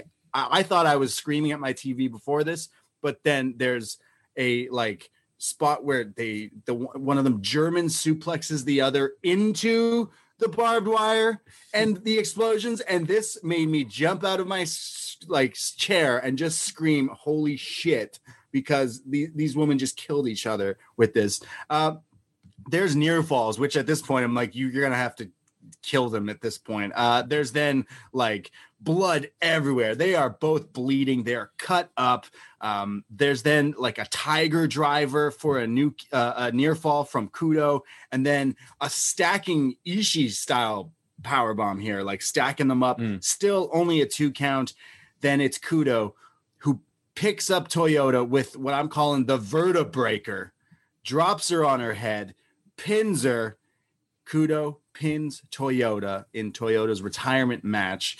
Uh, after the match, there isn't quite like a, a, countdown for a big explosion like the last one we talked about. But after the match, it's it's as if uh, Toyoda's like just dead, and like her manager or someone here is like slapping the piss out of her cheese here. Like wake up, they're getting water poured on them and everything. But this was this was wild. This is what I imagine a wrestling match that takes place in a ma- in barbed wire exploding because they're just actually having a wrestling match that just so happens to do moves into this exploding thing. I thought this was crazy, dude. Yeah, no, this is this is uh, Bahu once again. Bahu FMW. This is his number one FMW match of all time. I think this. I don't know, Davey. I'm interested to hear what you think because I think this does have much higher quality level of in the ropes between the ropes action. Like once again, it's that sort of uh, all Japan women's. Both these women came into all Japan women's dojo, and and neither of them really, you know, I think combat Toyoda was forced to leave because of an injury, and I think uh, Kudo was also told that you know just didn't make the cut, and so both of them show up, kind of having left wrestling with Onita, and which is very much like Onita's story being told to leave wrestling by Giant Baba and took a chance on them, but I guess knowing how talented they were, and it was it, it was gangbusters. Like this really kind of took the company uh, through a period where this was kind of the main events for a while. And uh, yeah, I, I once again, uh, this is such an incredible match for me. I I loved this match. I I thought it was great. They totally told a story. The um they were wrestling like they wanted to win, but you could see both uneasy about going towards the ropes, which makes sense. Like yeah. some of these, I, I feel people dive too soon into the the violence and it's like it, it feels like you're asking for that whereas you should still not be wanting to explode in barbed wire um that one bit in particular i love is when kudo gets thrown into the ropes and stops herself on the top well barbed wire rope to to not hit the actual explosion bit. So the explosion doesn't go off, but in protecting herself from not being exploded, her arms are just like in a crucifix on this ah. barbed wire and she's holding on to it, trying to keep herself away. But you see the blood just start dripping down the arms. Crazy. And then I, I think the favorite moment is Kudo with the hip attack that gets caught into the German. It's crazy. Where both explode. It's one of the craziest things I've ever seen in a match. Honestly, a counter to like that hip attack into a German into these ropes that aren't ropes but barbed wire exploding ropes. It's like what the fuck. I yeah. think for me, just a nitpick, I'd have loved a big explosion at the end. Yeah. Ju- just, just to finish it off. It again, kind of like the pinfall in the last one. It was a cool looking move, but you kind of want the the German into the ropes and then the pinfall Oh. from that. I think for These- just an epic end. But I I thoroughly thoroughly enjoyed this match. Well, th- once again, this has to end with Onita. Onita's the guy who comes in with the suit at the end. Like he obviously He's looks like very different. slapping her up. guy. Yeah, I don't know. Yeah. He was really mean. I thought actually. That's still something ultimately in- about Onita. That's something I love in Japanese wrestling in general. At, at the end of a hard fought match, they come out with the the ice packs right away and Yeah. really sell the Yeah. effects of the match. It's not just lights go off and you stand up and walk to the back. Here, throwing the water on them for the to like soothe the burns and all that. Like it, you really got the sense that these two went through a war. They're they're walked to the back after they're crying, Yeah. they're bleeding, they're probably Yeah. burning. This was nuts. This is one of the, the the most awesome matches I've seen. Definitely, this is like hardcore to a next level. And these ladies are hardcore. I thought these these women killed it. I loved this match, and I would show this to I th- high on the bro. You got to watch this scale. I'd give it five on that scale. man. Ooh. Definitely, I I thought this was great. I, I, I went- this is. Oh, go on. Yeah, Sorry, I was just I went four and a quarter Yeah, with this yeah, one yeah. for me. Uh, just really, really good wrestling match. Um, yeah, Yeah. l- loved it. I, I think I definitely am five as well on this one. This is one of my favorite matches as well of all time. Like it- it's just uh yeah, there's just there's just something about uh seeing a match like this, but also the fact that they are still hitting really awesome wrestling moves. Like it would be a great match if they were just between normal ropes and there was no explosions and stuff. So yeah, I'm I'm a huge fan of of both these people. And it, and really I think, like you're saying, it, it kind of goes to the fact that there are cultural differences between Japanese approaches to storytelling, where it's a four act structure, versus American approach to storytelling, which is a three act story, story structure, or like, I guess, Western, for lack of a better term, but three act structure, where we have. So you do have this sort of fourth act, which is allows for a lot more, I don't know, I- I- like psychology or internal kind of psychology to kind of be played with. I've always fa- found that to be kind of the detriment to the WWE is that you don't really see the fallout from this stuff because the reality is everything they're doing hurts. You know, like Mhm. obviously they're not going to kill each other doing it, but at the same time, like everything they're doing hurts a little bit. And to show that and to convey that only makes what they're doing seem that much more spectacular. yeah, yeah. No, Yeah, I kind of think it, it goes to that um 50-50 booking of WWE where like in Japan they'll really tell the story of the loser and that Mhm. that story starts as soon as that bell has rung. Like here Onita looking kind of a bit furious with um Toyoda. Toyoda here. Whereas WWE, it's like, oh, we can't have them lose the match. And therefore, you just get this 50 50 booking. Whereas here, it's important. The character moves forward from a loss. Yeah. Um, and it starts right from the bell at the end. Yeah, I, I really, I really like this match. I know FMW is known for some of the crazy stuff, and this is just two women like actually having a great wrestling match, but it's inside this ring that's fucking rigged with explosive. It's you need. I I smoked a big fat one before watching this, and I was shouting at my TV, especially when like it's one thing to see Terry Funk get thrown into stuff. I feel like maybe I've just seen him like get hung by Stan Hansen. I've seen him just get killed, moonsaults off ladders. Like I've seen Terry Funk get thrown in dumpsters, but to see these like two women go at it, and you mentioned like Toyoda looks really scary, intimidating, but this uh Megumi Kudo is like more smaller and like just like like kind of like a pretty girl. And here she is getting ripped up by barbed wire, exploding, and it's just crazy. I I recommend this is nuts. Great pick, dude. No, no. They, well, I'm happy to. Once again, Bahu FMW says is the best one of all time, and and really, uh, you get to see, yeah, what you're saying. Like this, this is the. Uh, there's something. Women's deathmatch wrestling is not something you find very often in in America, but it's huge in Japan. Yeah. Uh, well, someone else watched this match and thought pretty highly of it. Dave Meltzer gave it a three and a half star rating for an exploding barb de- death match. That's crazy. And Speaking that's of Dave, And Yeah. also, there's been like a, you know, there the the inflation that's gone on with the star system has been ridiculous. That's what a three and a, that's like that's almost like a six. That's like a five star match today in the Dave Yeah. Meltzer scale. In I a was- six I star was- world. Just going to ask, what is the prediction for Sunday? Like, is he? He's breaking five, surely for this. Surely. Yeah. Uh, well, this is all. This match is also on Cagematch, and it's at a nine point one three. So, Ooh. like, people online, like, Yeah. clearly, like, you're right, dude. Like, they clearly know this match and and look fondly back on it. And I I I recommend it to anyone who haven't watched it. But yeah, pretty high up here in the death match scale. Uh, are we ready to move on to our? We, we're kind of moving away from exploding barbed wire, but don't worry, it it still remains hardcore, if you will. Uh, get your dab ready. Uh, this one would be, I'd say, this one would be the one to have your tuna for Damian. Oh, because no, we're gonna this- be we're gonna be talking I- about fish in this match. That's why I got the dosey do because I'm just doing some uh, dosey do away from this thing because this one to me freaks the fuck out of me. Are you scared of fish? I, I am definitely got a weird thing about being attacked underwater by an animal. Yeah. Oh, me too. I love going to beaches. I love like beach everything, water, everything. I wish I could live on a boat, but man, am I scared of like getting attacked by some sort of fish or shark or fucking something. Uh, the the match we're talking about is a hardcore wrestling match that involves piranhas. Yes, the Amazon River Piranha Death Match from BJW Summer Night Dream in Yokohama from August 19th, 1996. Big, Japan Pro Wrestling in uh, Yokohama, Japan. And it's at the Yokohama Bunka Gymnasiums. These this gymnasium was not ready for what was about to transpire. Um, so this this this match is two guys here.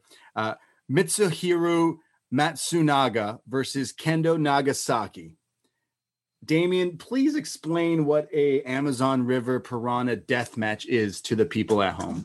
Like this is one of those ones that I saw on a tape back in the 90s um, that was circulated around.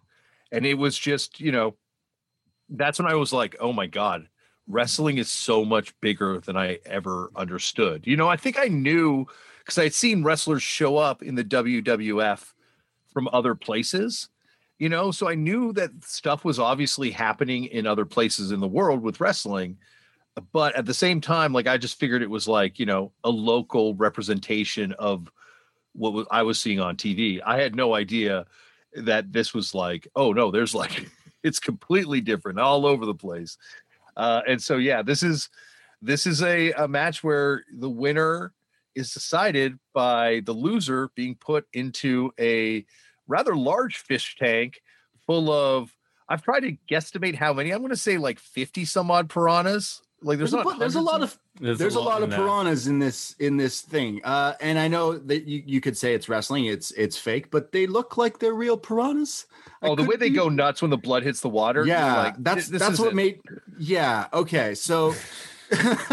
okay, so this is this is why we have you on. You're the expert of this. So Well, I, like, have, I, like- I, I, my friend had a piranha, and we used to throw like one, and you throw like little bits of hamburger in, and the thing would go fucking crazy and eat it.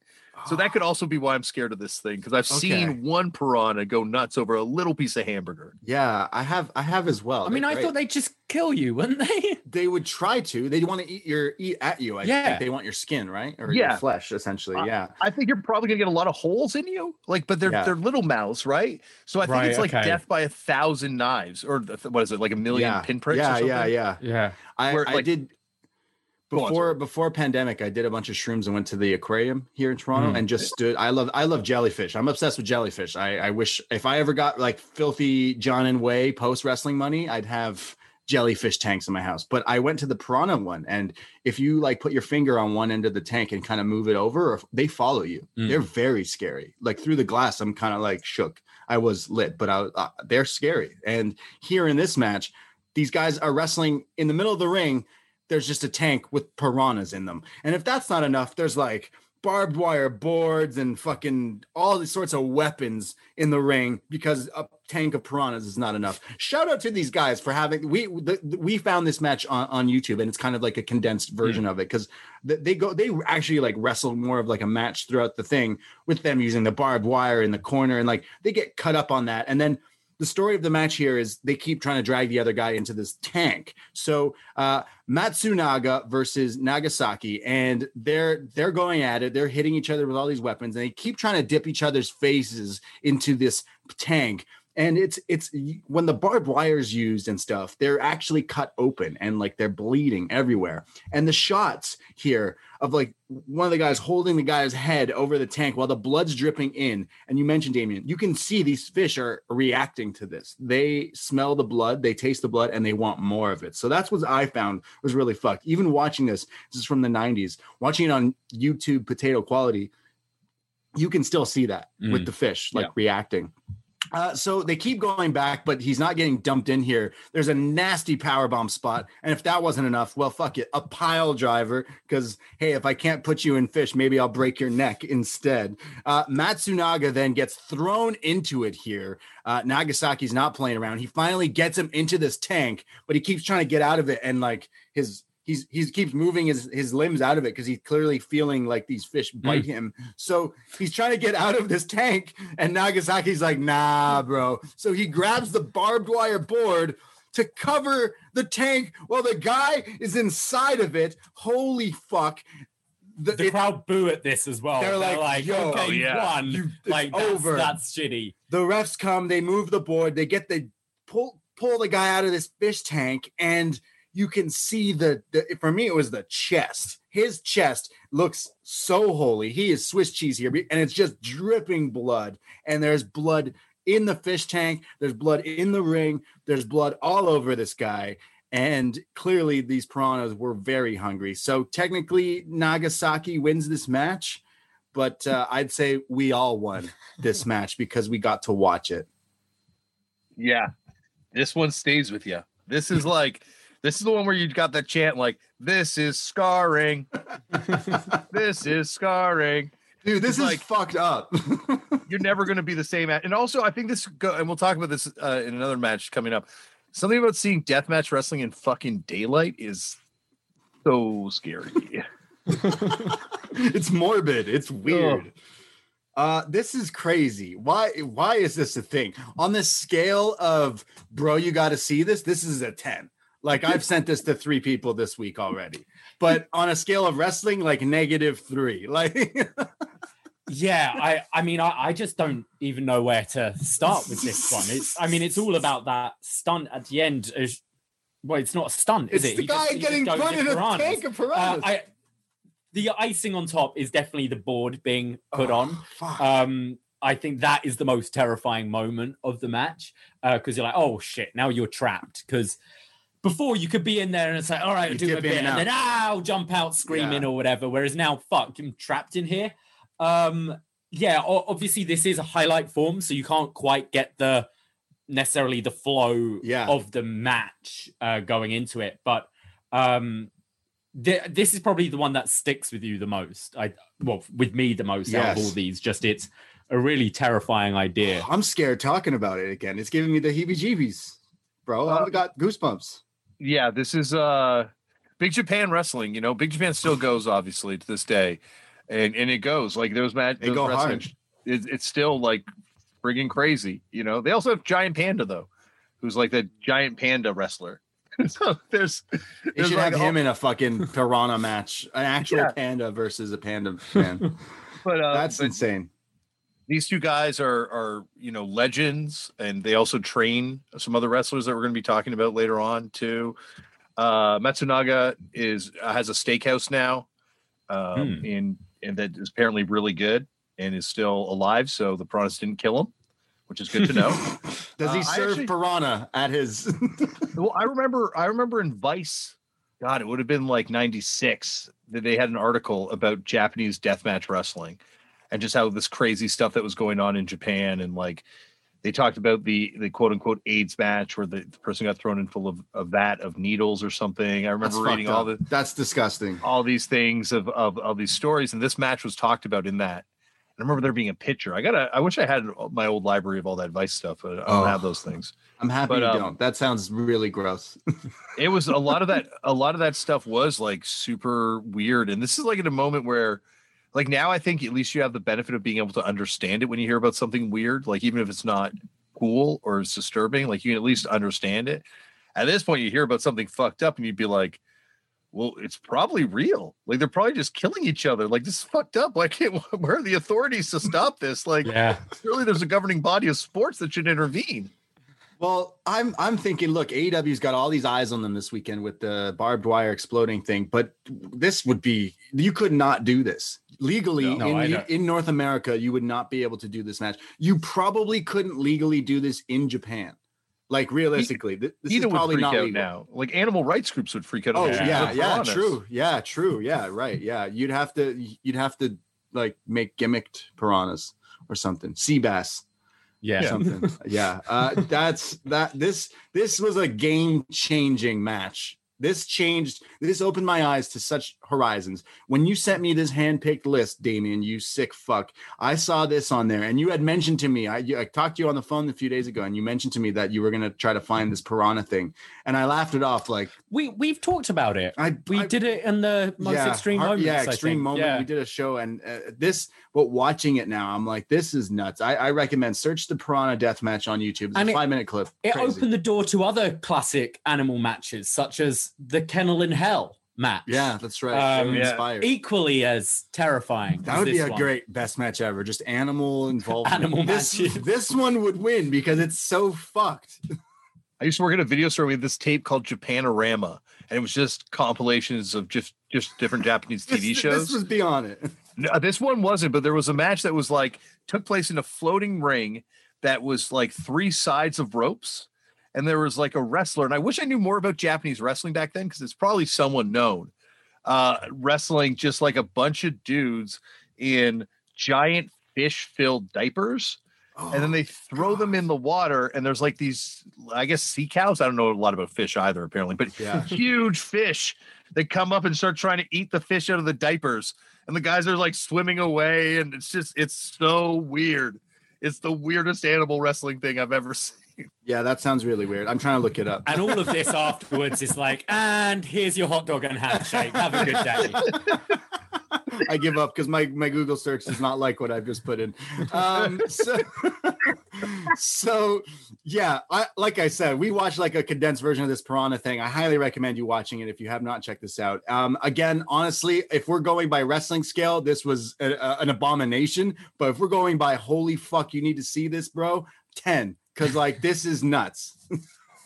Yeah, I, I'm not gonna rate this one because, uh, like as I said, we saw the highlighted version, and I think it would be unfair. I'm gonna be a Dave here. Yeah, yeah. Um, but just watch this. It's ridiculous. like, if you don't believe that this happened, just watch it. It happened. It's out like there. a jellyfish match or something. like there's so many different avenues you could go with this. I, this this reminds me of this would be a sick stunt in a movie. All these matches today we're describing are like uh, in movies. You know, you watch an action movie like John Wick and you see him like fighting all these guys, and then the, the spot in the fight is he kills a guy with like a, a book or something, or Jason Bourne kills a guy with a magazine. In wrestling, the spots of these these types of movies or matches is these crazy things. Like, well, remember that that time in the movie he uses the sharks or whatever. This It's is like, the this- beginning of License to Kill. yeah, exactly. What fucking piranhas? Uh, holy shit, crazy, This- crazy, this is why- crazy. I yeah, This was, well, that's what I sold Vice on. Like when I was when we wanted to do the original thing about wrestling, they're like, no one likes wrestling, and I'm like, well, you guys wrote articles about this shit back in the day, like you know, blah blah, these death matches, like all this crazy shit, and I'm like, this stuff happens in America. I can make this movie for like no money, and they're like, okay, well, let's just go see what you can get. And I went Nice. back and Jeff Cannonball stuck a Kenzan in his head and they had to remove it with pliers and it took five people to get it out. And it was like, it was history, you know, dark side of the ring and the wrestlers are, Mm. are here as proof of that. yeah. Uh, and I, I love as a wrestling fan, I love both of those shows. I am obsessed with both of them. And it's shows. like their their main product now. It feels like. Well, yeah, the whole Yeah, dark they went side, all dark side. and all that. Yeah. All dark, Dark- side. Dark Side of Vice. Yeah. Uh, we we go so we all agree that like that is just a fucked up thing and like instantly is technically a death match because if you just left the guy in that like tank he'd die He'd die. he'd literally Yeah, die so Yeah. uh we're, we're, we're not getting more hardcore than that but we'll continue on here We'll- Would you have a rating for that at all, or or no? I, I think five on you got to see it. Yeah, You like, know? fi- Okay. Like- out of yeah, this this this this is a different rating, and I'd say you have to see this. You have to, Yeah. absolutely have to watch a piranha. Sorry, the Amazon piranha, Amazon River piranha death match. Just fucked. let's go to an actual wrestling match. Let's cleanse our palate. You know, let's get let's feel good about wrestling, and let's go to 2005, June 11th, IWA Mid South Wrestling. This is uh, King of the Indies, if you will, from 2005. We have Samoa Joe taking on the Necro Butcher in the famous ECW arena here. Uh, I believe uh, is it what Philly here that this is happening in? Uh, I think so, right? They did, they did two matches against each other. I think it was Yeah. Philly. and this uh this has I, i'm blanking on who the the main commentary guy here is because he's done a bunch i think even more more so ring of honor and stuff but he's he's also joined by eddie kingston on commentary and cm punk not sure if you've heard of that guy but he's on He's commentary done things here and there. yeah. Yeah. well he's called this epic match it's probably the, the best thing on his that's number one i called necro butcher it's just like how damian would say hi i'm damian i once opened for 2 Chainz that's what i would lead with uh damian that's how that would be on my business card Yeah, we uh, I I did I did some other stuff you'd like to. We uh we um I'm trying to think we've we've done some other cool collaborations with rappers. Just give me a second and I'll I'll remember. But you know we did some other stuff. But uh no this this match was first time I saw this thing. It it it threw suspension of disbelief out the window. Obviously Necro Butcher, star of the the movie The Wrestler with Mickey Rourke, like the real star of The Wrestler with Mickey Rourke. I remember seeing that when he staples the money to his head being like, Mhm. oh wow. And this is when this happened, this was just when I was getting into independent wrestling, and this was the talk of everything. You know, like this was just everyone was kind of like, this is the dream match. You got the guy who's the king of, uh, you know, like to me.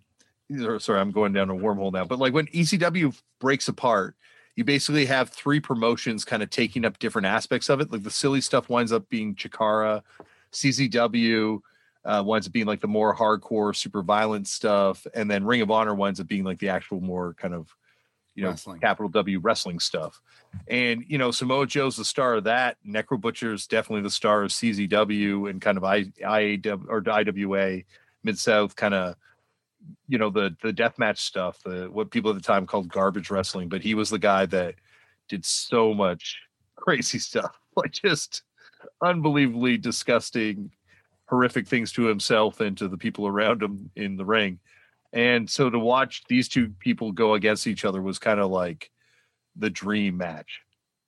Yeah, this is a dream match, and it's so it's such a strange thing. Um, you mentioned the wrestler; he's the guy who does all the hardcore stuff with there, and he's known as hardcore. It's, I'd say 2005 Samoa Joe was so hot at the time. Oh, yeah. Yeah. whether oh, it be his Ring of Honor, TNA stuff, he was killing it. So yeah, to see these guys is definite a dream match. They call it on commentary right away that it's 420 booking because they're like, "Oh, this is a dream match." It's like, no, we just decided how fucked would it be if Yeah. you you saw these guys fight, and that's exactly it. So I think that's the only thing these two guys probably have in common too.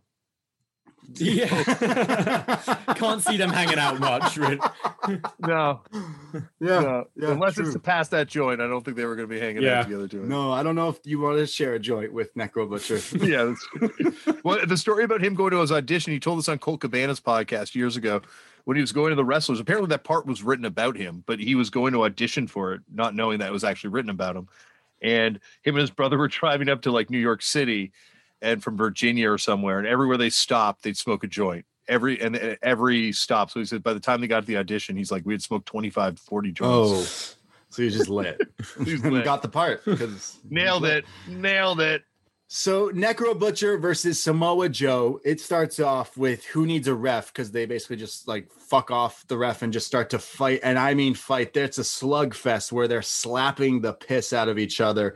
Uh, Joe hits his classic suicide dive, and not this, not this WWE main roster suicide dive push type move. This is Joe flying through the air with a forearm to the guy's face. Just crazy. Um, they start fighting around the crowd, and already Necro Butcher is bleeding from from taking some of these strikes from Joe to the ground. His face is bleeding. They start fighting to the crowd here. All the chairs are getting thrown away. Joe goes for his classic power slam.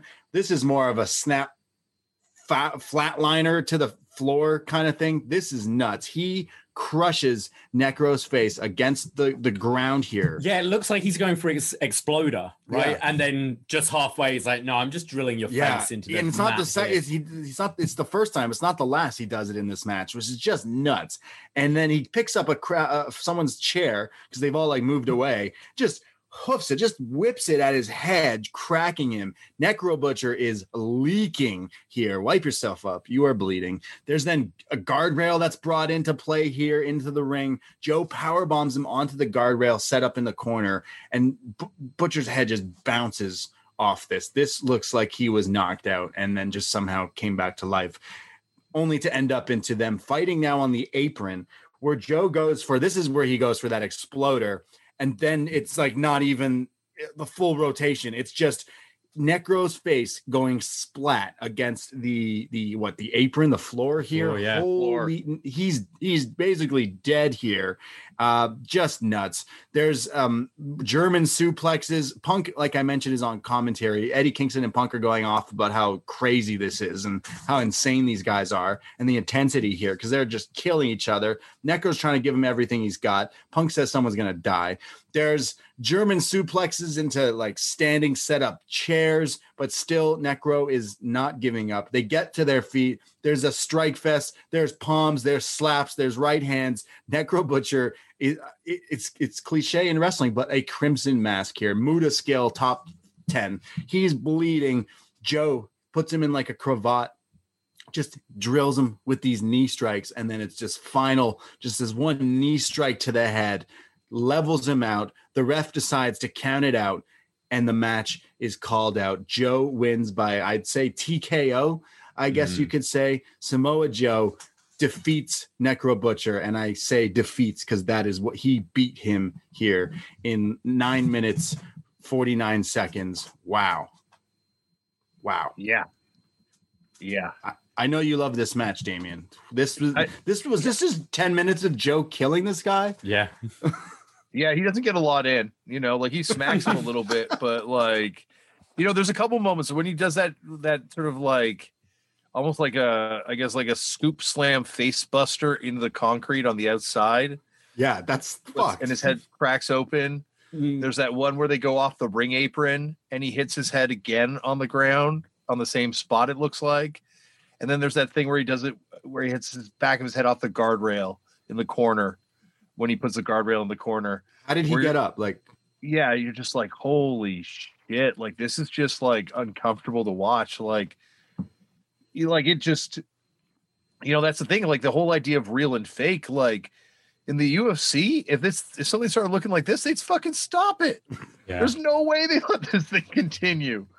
I've heard, and I've heard like, I've heard from from wrestlers that like Samoa Joe around this time was no joke. Like, you know, he could turn it on, and it was like, and it, he would eat someone up, like, uh, you know, like, and and this is what this is the best example of that. Like, this is Samoa Joe eating someone up, and this is why he was the most beloved wrestler on the indies now. Like, I think it's hard for people to remember how that weren't there, like just what level of popularity Joe had. Like Joe was like Kenny Omega, Nick Gage, and and uh I don't even know, like uh Tom Lawlor all rolled into one, you know, like it was just like he was it. He was real as fuck, and everyone was scared of, you know, I, I would go and see him wrestle, and it was just like awe inspiring every time.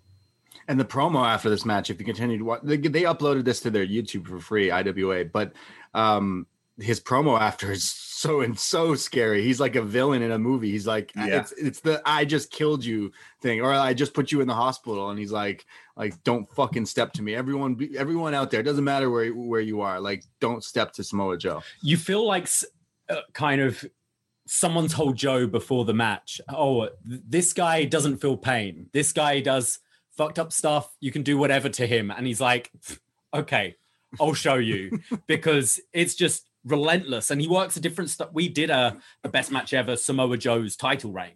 In Ring of Um, Honor, Yeah, looking at that epic title reign. And this is a very different match to a lot of them because it it is he's just out there to beat him up. The fact I think my favorite part is those knees because after he's delivered all these knees, you just see Necro Butcher's blood on Joe's knee. So you know he's making contact because the blood is actually coming off of his face So onto the knee. It's gross. Um, and yeah, under 10 minutes, just it's a it's a mauling. I, I really love Yeah. this. this is a cult classic when it comes to wrestling. You know, like it's it's essentially if you know it, you know it. And a lot of people I know have rec- asked us to kind of cover this match, and of course, I knew you'd somehow find a way to talk about it. This isn't a death match, but it's in a de- it's a death match because it's Samoa Joe killing. I mean, the, the weapons are Joe's body, right? Yeah, like yeah. to be, I'd find this scarier than barbed wire. Like barbed wire, sure, I'm gonna get cut, but I don't want Joe fucking flying at me and drilling me in the Yeah. head with knees and it's stuff. the head cracking off the Yeah. cement ground that's definitely fucked up.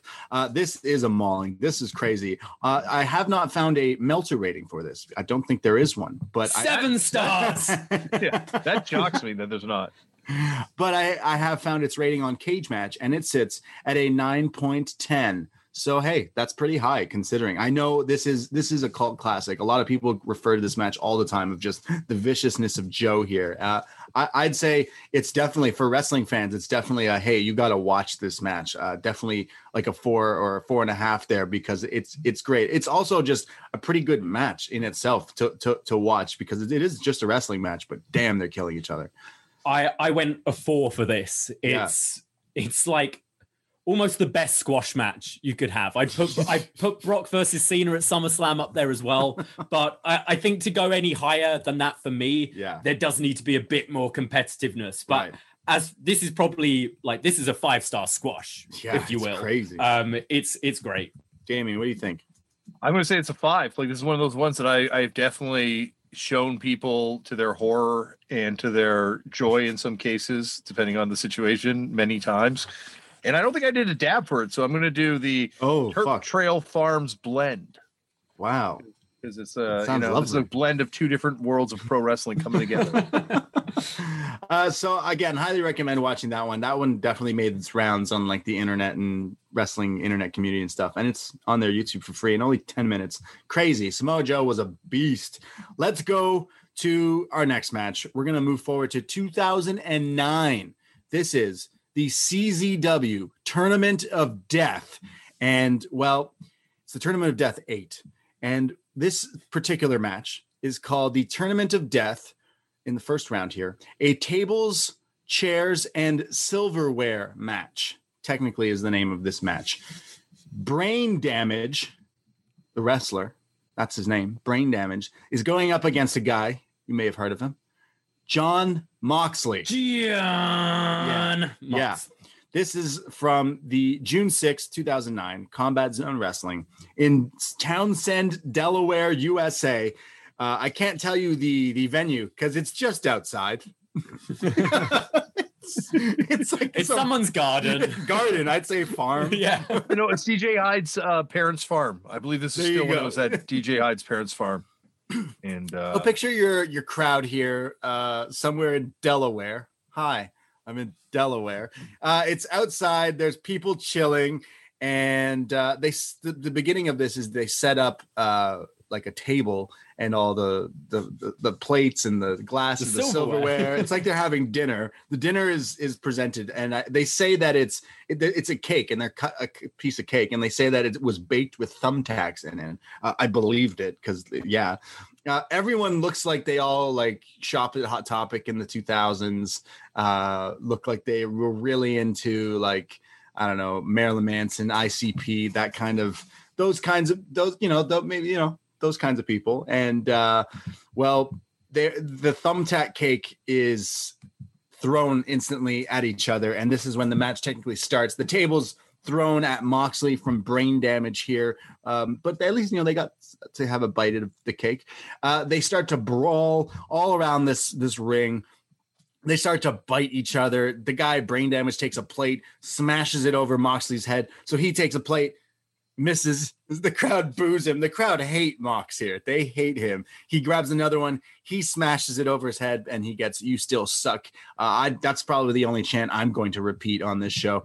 Uh, Yeah. There's then a fork from brain damage to like the forehead of Moxley here. This is disgusting. Then there's like series of forearms and chairs on the outside.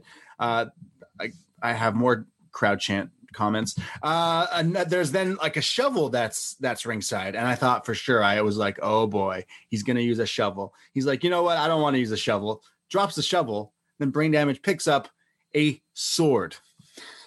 yes, a fucking sword in a wrestling match. Uh, but as he's like you using about to use it, Moxley comes at him with a belt and wraps it around his throat, like basically choking him there. There's a David Carradine reference on commentary. Jeez. Uh, Moxley then uh, it's I think it's Mox who gets hung by the belt, turned on him by brain damage here.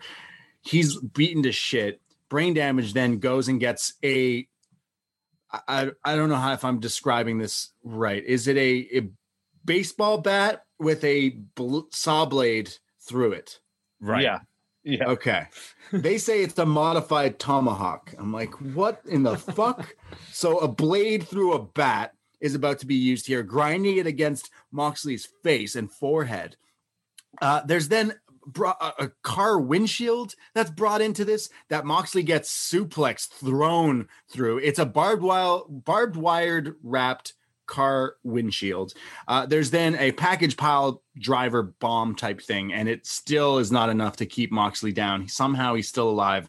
There's then a power saw. Like It's a turkey carver. it's a turkey isn't it? Yeah. carver. No, no, it's a power guy- saw. It's definitely yeah. Oh, is it's it? I more thought it was than one of those electric. like a- it it's like little a mini blade. It's like a jigsaw, like power jigsaw. yeah, Use for, yeah, like, so like tinier sawing out, things. yeah, pl- yeah. You like you're doing like construction in your house, you use it to saw like uh You could carve your turkey Studs. with it. Yeah, I mean that's. I figured it was a turkey carver because it's yeah, it's one of those things. Yeah, and we're we're he's got this little power saw thing brought into a wrestling match. The crowd are livid, and he starts to just grind it and turn it on, using it on Moxley's forehead here. Holy shit! Come and on, you, you see the blood coming out. Like that's the thing. They're Ah. close up, and this is what Mm. shocked me when we were shooting the um the wrestlers episode too. When when the guy when there's the power sauce thing that I, I forget who has it used against him, but anyway, you see skin, you see the blood coming Yeah. out. Like he's really sawing him. Like that's It's fuck. It's it's not even just blood because blood like splatters out. It's like chunky blood. It's parts of his forehead. It's Yeah. like it is fucked. I'm yelling at my TV at this point. Come on, dude. Come oh, on. He's bleeding as he's grinding his face here. Completely, he goes back. He lets go. You think it's over, and he's like, "Nah, you know, I'm gonna go back and do more of it." And he goes back and he's grinding. Moxley is screaming in pain here, rolling around in his own blood everywhere because he also got fucked up from that car windshield. Some other guy comes out looking like fucking Leatherface with a chainsaw now, like vroom, comes out to make the distraction finish, which allows Moxley to roll up brain damage. And in the tournament of death eight, Moxley wins this match. Uh, what in you the left out the other did I-. Oh, sorry. What, the other guy runs in with a Foaming fucking Crow. It, it's uh Sami Callihan. yeah, Sami Callihan comes in. There's like, oh fuck, this this was as soon as power saws were brought into wrestling matches, I was trying not to throw up. Yeah, it is. It is one that will stay with you too. This one is like this is why Jon Moxley is such a uh, an incredible wrestler to me is because he does it all. You know, like he can do. You know, obviously he does a lot of brawling stuff, but the fact that he does this type of wrestling, like once you do this type of wrestling, it's like as far as I'm concerned, like you're willing to do fucking anything to your body, Anything anything. So getting yeah, carved out here on a CZW show in some farm. Like this is fuck. This is like backyard wrestling mixed. Like this is CZW to a T. This again is I think on their YouTube for free. This is so fucked. Uh wow. I this didn't do a whole lot for me, to be honest. I I mean I'm someone who definitely appreciates what these guys are doing for our entertainment and Yeah. doing that crazy stuff to your body. Uh, for me, this lacked the psychology. It felt like at times they're okay. I'm gonna let you carve my head here, which I, I need to see that struggle. I need to see in a wrestling match someone wants to win and like both guys want to win Yeah. right? And you're trying your best to avoid getting hurt so you can win the match. And I, I felt it was a bit too cooperative. Um, also, I hate distraction finishes. Full stop. I'm sorry, but you're getting carved up to the head and all this, but oh, that guy's not in the match. Whoa, three Roll up. seconds. My shoulders are on the floor. Vince saw that. It's like, come on. It's someone needs to train these wrestlers how to kind of focus a bit more because all of this mayhem, you could have just played someone else's music and oh no, who's running out? Roller. Um, I also loved the package pile driver, despite everything that happened in this match, was maybe the safest looking package pile It's driver. like a package I pile ever bomb. saw. Yeah. Yeah, very very much head tucked. It looked very safe, which just made me laugh considering I've just seen like a chainsaw in the match or whatever. Yeah, that's true. Um, but yeah, thi- this didn't really hit for me at all. But it was just violence. it was me. just violence, but I do appreciate it. It's the same. Like for me, I love Saw One, the first one. Yeah, it, you could describe it as torture porn, but there is that that story that goes through it, and the Right. narrative's quite strong, and it's got a good twist. You fast forward to the later Saw movies, and it's just about the an excuse to have a trap with gore, and I felt this lent more towards that side. Right. Uh, good comparison. I, I I didn't like this as much as the other stuff, but I I know why Damian. I know why you picked it because it's it's ridiculous. It's it's a, we're talking about death matches. Well, these guys are using power saws. Hmm. It's fuck. It's terrifying. Yeah. Yeah, like, and I think Davie, you touched on like that's the big critique I think a lot of people have of death match, and that's a lot of the people we talk to in Japan. Their argument about why Japanese deathmatch is different than American death matches because there's a lot more psychology at play. Um, I I think the tournament of death is truly the most unique environment I've ever seen wrestling in, and if you are a fan of pro wrestling and can stomach the blood, and when COVID's over and it's all safe, obviously, seeing one of these outdoor deathmatch tournaments is something I strongly recommend doing. I know GCW does a couple of them too, because nothing like seeing blood in the daylight to really bring home Oh my god. the nightmare. it sounds. Sca- I don't know what's scarier, the power saws or some of the people that were in the crowd here. oh in my god, the fans, dude! It was The well, actually no that. And I gotta be honest, I met some really cool people there too, like really Yeah, really cool yeah. people. Um, Uh, yeah. but there were also some terrible fucking human beings in the crowd too. you know, I can't, I can't put it any other way. Like, you know, that's you know, like some I, I've I've met people that I've remained friends with to this day, and some people that I hope I never see again for the rest of my Right. life. That is fair. That is fair. Well, hopefully not brain damage because he has like chainsaws and, and all this stuff. Uh, he's he was kind of They- scary. This too. is they brought a gun. Someone brought a gun one time to the TOD to try to give to a wrestler to use in the ring. oh my a real gun. God. That's fucked. Yeah. 'Cause you yeah you bring your own weapons, but like it's a re- it's rest it's not real. You don't need to. They'd gun. still kick out though. They'd still but God forbid you get distracted by a roll up. I'm surprised it wasn't you like shot someone shot in the arm or something. Yeah. you know. Kneecap. Yeah. Yeah. Oh no, Well, that's been- that's terrible. There's been stabbings, you know, like Yeah. done in the ring and stuff like that. So, you know, I, I unfortunately, you know, I, I think now that we've said that, you know, and I, we're not the first people, but now that people have said this before, eventually it's going to happen. Someone's going to Mm. try and pull a gun spot. Yeah. Ridiculous. Uh, I would I wouldn't go as high on this. This is definitely up there to like show your friends who like sick shit because uh, I know a lot of people that would get a kick out of watching Jon Moxley get a, a saw to the face. I'd go around a three for this one uh, because it's still fucked up. But I'd probably show people and be like, here, let me skip to this saw uh, spot. But there's some fucked up shit, including that car windshield. Really crazy. I went a two for this one. Yeah, no worries. It's a five for me because it's so fucking crazy. And it's Jon Moxley, you know, where when no one's seen, you know, like this is Jon Moxley. Like, Yeah, is the it's guy crazy. Carried basically two companies at his, uh, you know, at, at two different times now. Um, and yeah, like, yeah, we're watching him do this wild shit that, God, like this pushes everyone's boundaries. Um, and, and also I think the, I love uh, the manager, Billy Gram, who's uh, the evil manager character. I think he's one of the best managers ever, and he's really creeps me out every time I see him. A lot Uh, of people in this this creep me out, including the spots. But it's crazy to see, sorry, Dean Ambrose, Jon Moxley doing this Yeah. nut stuff. If you're Yeah. wondering what he did before WWE, this was that. Mm. That's why everyone was so excited when he was coming in. At first, like, oh my god, they're bringing in that guy, the guy who can cut the amazing promos and can do all the fucked up shit. Uh, Dave Meltzer gave this 4.75. uh, he did not rate this, and there was no rating on K- the, ma- match. I could find it. No one rated it, No. so uh, uh, I won't give it that. Well, you we're the first. Uh, Yes. I'm gonna make it. I'm gonna make it a 10, uh, 10 out of ten in a minute. Let's go from Delaware back to Japan for our next match. Get your your dab loaded. Uh, I saw you doing one earlier. Uh, yeah, this let's is go. gonna Be the, I got I got a good one right here. what is it? Confetti cake No, okay. Gelato 33 because I'll we hit have coming pen too together two two different worlds, two different eras of Japanese deathmatch wrestling. Well, we're going to a familiar place for some wrestling fans, Korakuen Hall, Tokyo, Japan, for Pro Wrestling Freedoms in December 25th, which means, hey, Merry Christmas. Merry Christmas. 2015. This was on a Christmas show. And you know what speaks Christmas to me? Glass. Broken glass in skin. That's what that's what I think when I think Jingle Bells, baby.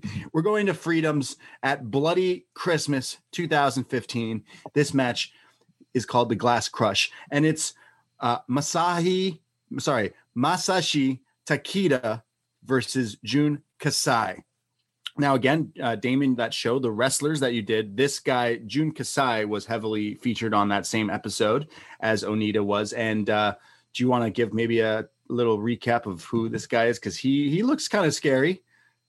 Yeah, Jun Kasai, the crazy monkey. Um, he was a uh, wrestler who came over and actually did some CZW shows in the very beginning and did a TOD actually one time. And actually, was watching his TOD where I, you know, that's one of those things where I'm like, fuck, we should make a documentary about deathmatch wrestling at TOD because they were popping glass out of his back afterwards and stitching him up, and he's shaking all the other wrestlers' hands after uh, the last match. And I was just like, this is so wild, but he's incredibly charismatic, almost like a crossover celebrity a little bit in Japan. Like he does sort of mainstream talk shows, and What? he is, yeah, and he's so beloved. Like you can hear in the crowd there, like he's they're Yeah. chanting his name, and it's amazing watching him fight Masahai Takeda because Mas- uh, Takeda's uh, uh, like a real the guy who's kind of carrying Japanese deathmatch wrestling and someone who people look at as being the guy who's carrying it into another new era. And you know, even watching him as this sort of rising star, this is still very much on his ascent, though. It's all Jun Kasai. Like you just hear Kasai, Kasai from the crowd the whole time. And we were meeting, I met like an eight year old girl that had like his goggles on her head. And she was telling me about why Jun Kasai's the best. And she goes with her mom all the time to watch him Oh wrestle my god! you know, and it was just like these, you know, and I'm sitting beside her and she's cheering and like screaming as he's getting injured and cut up. And it's just, uh, and he's just, and he's got this sort of like infectious charisma that when you're around him, you can just kind of like, you kind of see it. He's like almost like a Mick Foley, I guess, you know, like the Mm, same sort of lovable, you know, guy. And his back just looks like a Jackson Pollock paint being done with puppy paint. Both these guys, the They're scars all over them. Oh, yeah. It's terrifying. It's like trying to get you, you connect the dots Yeah. on them. Like you could do constellations for days on their backs. It's nuts. we Uh, went to the hospital with the with sorry, I didn't mean to cut you off, but we went to Yeah. the hospital with Jun Kasai and the wrestlers that got cut out of the uh, episode. And the doctor recognized him. It turns out the doctor was a fan of him back when he wrestled in Big Japan. Oh my Um, god! And, he had wrestled. And here's this guy who does all this crazy shit. He had wrestled, and a beer bottle had broken. He'd gotten a piece of glass in his finger from this one beer bottle, like a little splinter, and it caused an infection. And it got so bad that he'd been hospitalized one time, and then subsequently hospitalized again another two times for it. They thought he might die. They thought he might have to amputate his arm at one Wow. point from this like little splinter of glass. Like just to put in perspective how fucking crazy and dangerous this whole world is. Oh Yeah. my god, Jesus. that's insane. Uh, well, these guys are going at it. Kasai, Takeda, Glass Crush on Christmas. Right away, they give each other the middle fingers. They, you already know they're gonna do some fucked up shit, like headlocks. They go for headlocks when they're exchanging technical wrestling holds. Uh, but I forgot to mention that in each corner of the ring is just plates, giant, not plates, just giant Sheets of glass. sheets yeah. of glass in each corner leaning against the turnbuckles. So just glass everywhere, glass crush. Uh, they keep trying to throw each other into the glass. It's kind of similar to the exploding barbed wire where, where you don't want to get thrown into the glass, obviously. So uh, back and forth, the Irish whips and counters and headlocks and a steady pace here, trying to get to know each other. However, uh, Takeda comes here with a huge knee, sending Kasai through the glass. Holy shit! I think my favorite moment of the match. This looks Crazy. awesome. Just think getting a like a V trigger flying Daniel Bryan knee kind of thing, sending the guy through this plate of glass. This insane. Uh, Takeda then picks up pieces of the glass, forms a little glass mountain out of Mohills in the middle of the ring, and then starts headbutting Kasai into it, forehead first. Kasai has dripping blood, not only on his face, but all over him. Um, there's then slaps back and forth. Uh, Kasai hits a lariat of his own, sending Takeda through the glass here to get some um, like offense back here. Uh, then there's my favorite move recently, the hatch suplex, a few of them back and forth. But again, now there's like parts of glass shattered throughout the, the, the ring here. There's uh, angel's wings. There's uh, a bloody cross that's br- like, sorry, Kasai grabs a, a thing of glass and then decides to like use his blood to draw a cross upside down like cross on it. Uh this is that this is hardcore. This is some fucked up shit. Uh and then sets it up on two chairs but as he's trying to get Takeda off the top rope through it, he it's countered, and Takeda hits him with a German, a spider German suplex off the turnbuckle through the setup glass. OMFG. Honestly, shouted at my TV at this spot. This was this was fucked up. I'm, I said this a million times on this show, and um, and I know you're in the band fucked up, but this is this is scary. This guy's Yeah. going through glass. It is fucked up. I love I love the spider German though. It it makes so much sense. Why do you want to take a back bump Yeah. off the top when Yeah. you can Yep. heat yourself? And especially when there's glass there. Glass. I think it's just using the move in such a clever way. Uh, Oh. and just every time this glass explodes, it looks awesome. It looks cool. Uh, there's then uh, an angle slam, a slap fight. There's more glass set up, and the one guy goes for Takeda goes for like a flying armbar into the glass, but instead the glass like just flies away. So they continue to fight. They fight. They set up the glass again. He's like bleeding. He he eventually does hit this like flying. Think of like what like Kushida the was rolling cross arm breaker. Yeah, Yeah, yeah. yeah. flying cross arm breaker into the glass, which shatters. Now Kasai is screaming in pla- pain. There is a shot of his back, which is just leaking blood. Somehow he gets out of this. There's a tiger driver for a one count. S- Kasai gets up, puts his goggles on, like you mentioned. and I, I guess this is his finish where he goes off the top for like a flying splash or something. But knees up, and there's a dragon suplex. That's turned into a, like a two count. There's then a tiger driver, pile driver, but that is a kick out. Kasai doesn't know what to do. So he goes for the same move again and drills him with a second tiger driver, pile driver. And Kasai pins Takeda to win the Glass Crush 2015. What did I just watch? This this this one I was like, "Oh, I'm going to prepare for this show and watch all these matches Damian picked." Made myself dinner the other night. Went to start watching this, and I was about 2 minutes in and I go, "You know what? Maybe I don't want to watch this while I eat dinner." and I changed what I was watching and watched it later. Glad I did. Yeah, this is crazy. no. it is it is an amazing match. I think it speaks to the fact that like these guys are wrestlers. They train super hard as wrestlers, and they just happen to be doing it in glass. Um, I watching Kasai live and watching Takeda live and, and getting to see these guys. The glass is actually coming at you in the crowd. Like we in Oh. first ring, we went to see it in Shinjuku first ring, and I'm sitting in the first row with Chris Charlton, friend of the show Yes. and uh, glass is coming flying at me, and I'm covering it up. Chris is covering up, and it's just like this is the most visceral live entertainment experience I've ever been through. Like this is just crazy. like you can smell the blood. Oh, you know, the guys in the ring, Jeez. and uh, they were there's like like this is this is the glass crush. So they're mainly focused on glass weapons, but they use razor blades and saws and scissors, and it's just it's on a new level now with Japanese deathmatch wrestling and Oh, American this is- wrestling too. Yeah. This is wild though. Glass? Glass? I felt they missed a trick with like baubles, you know, Christmas decorations, the glass balls. Oh, like, yeah. Like Home it's Alone? Christmas Day. It's a glass match, exactly like Home Alone. Um, but in all seriousness, I I love this match. This uh, this is kind of what I I want in death matches. The focus was still on the wrestling, but as you said, it just happened to be in a ring full of glass. I, I thought there was some really that cross arm breaker looked great through the glass, the flying knee through the glass.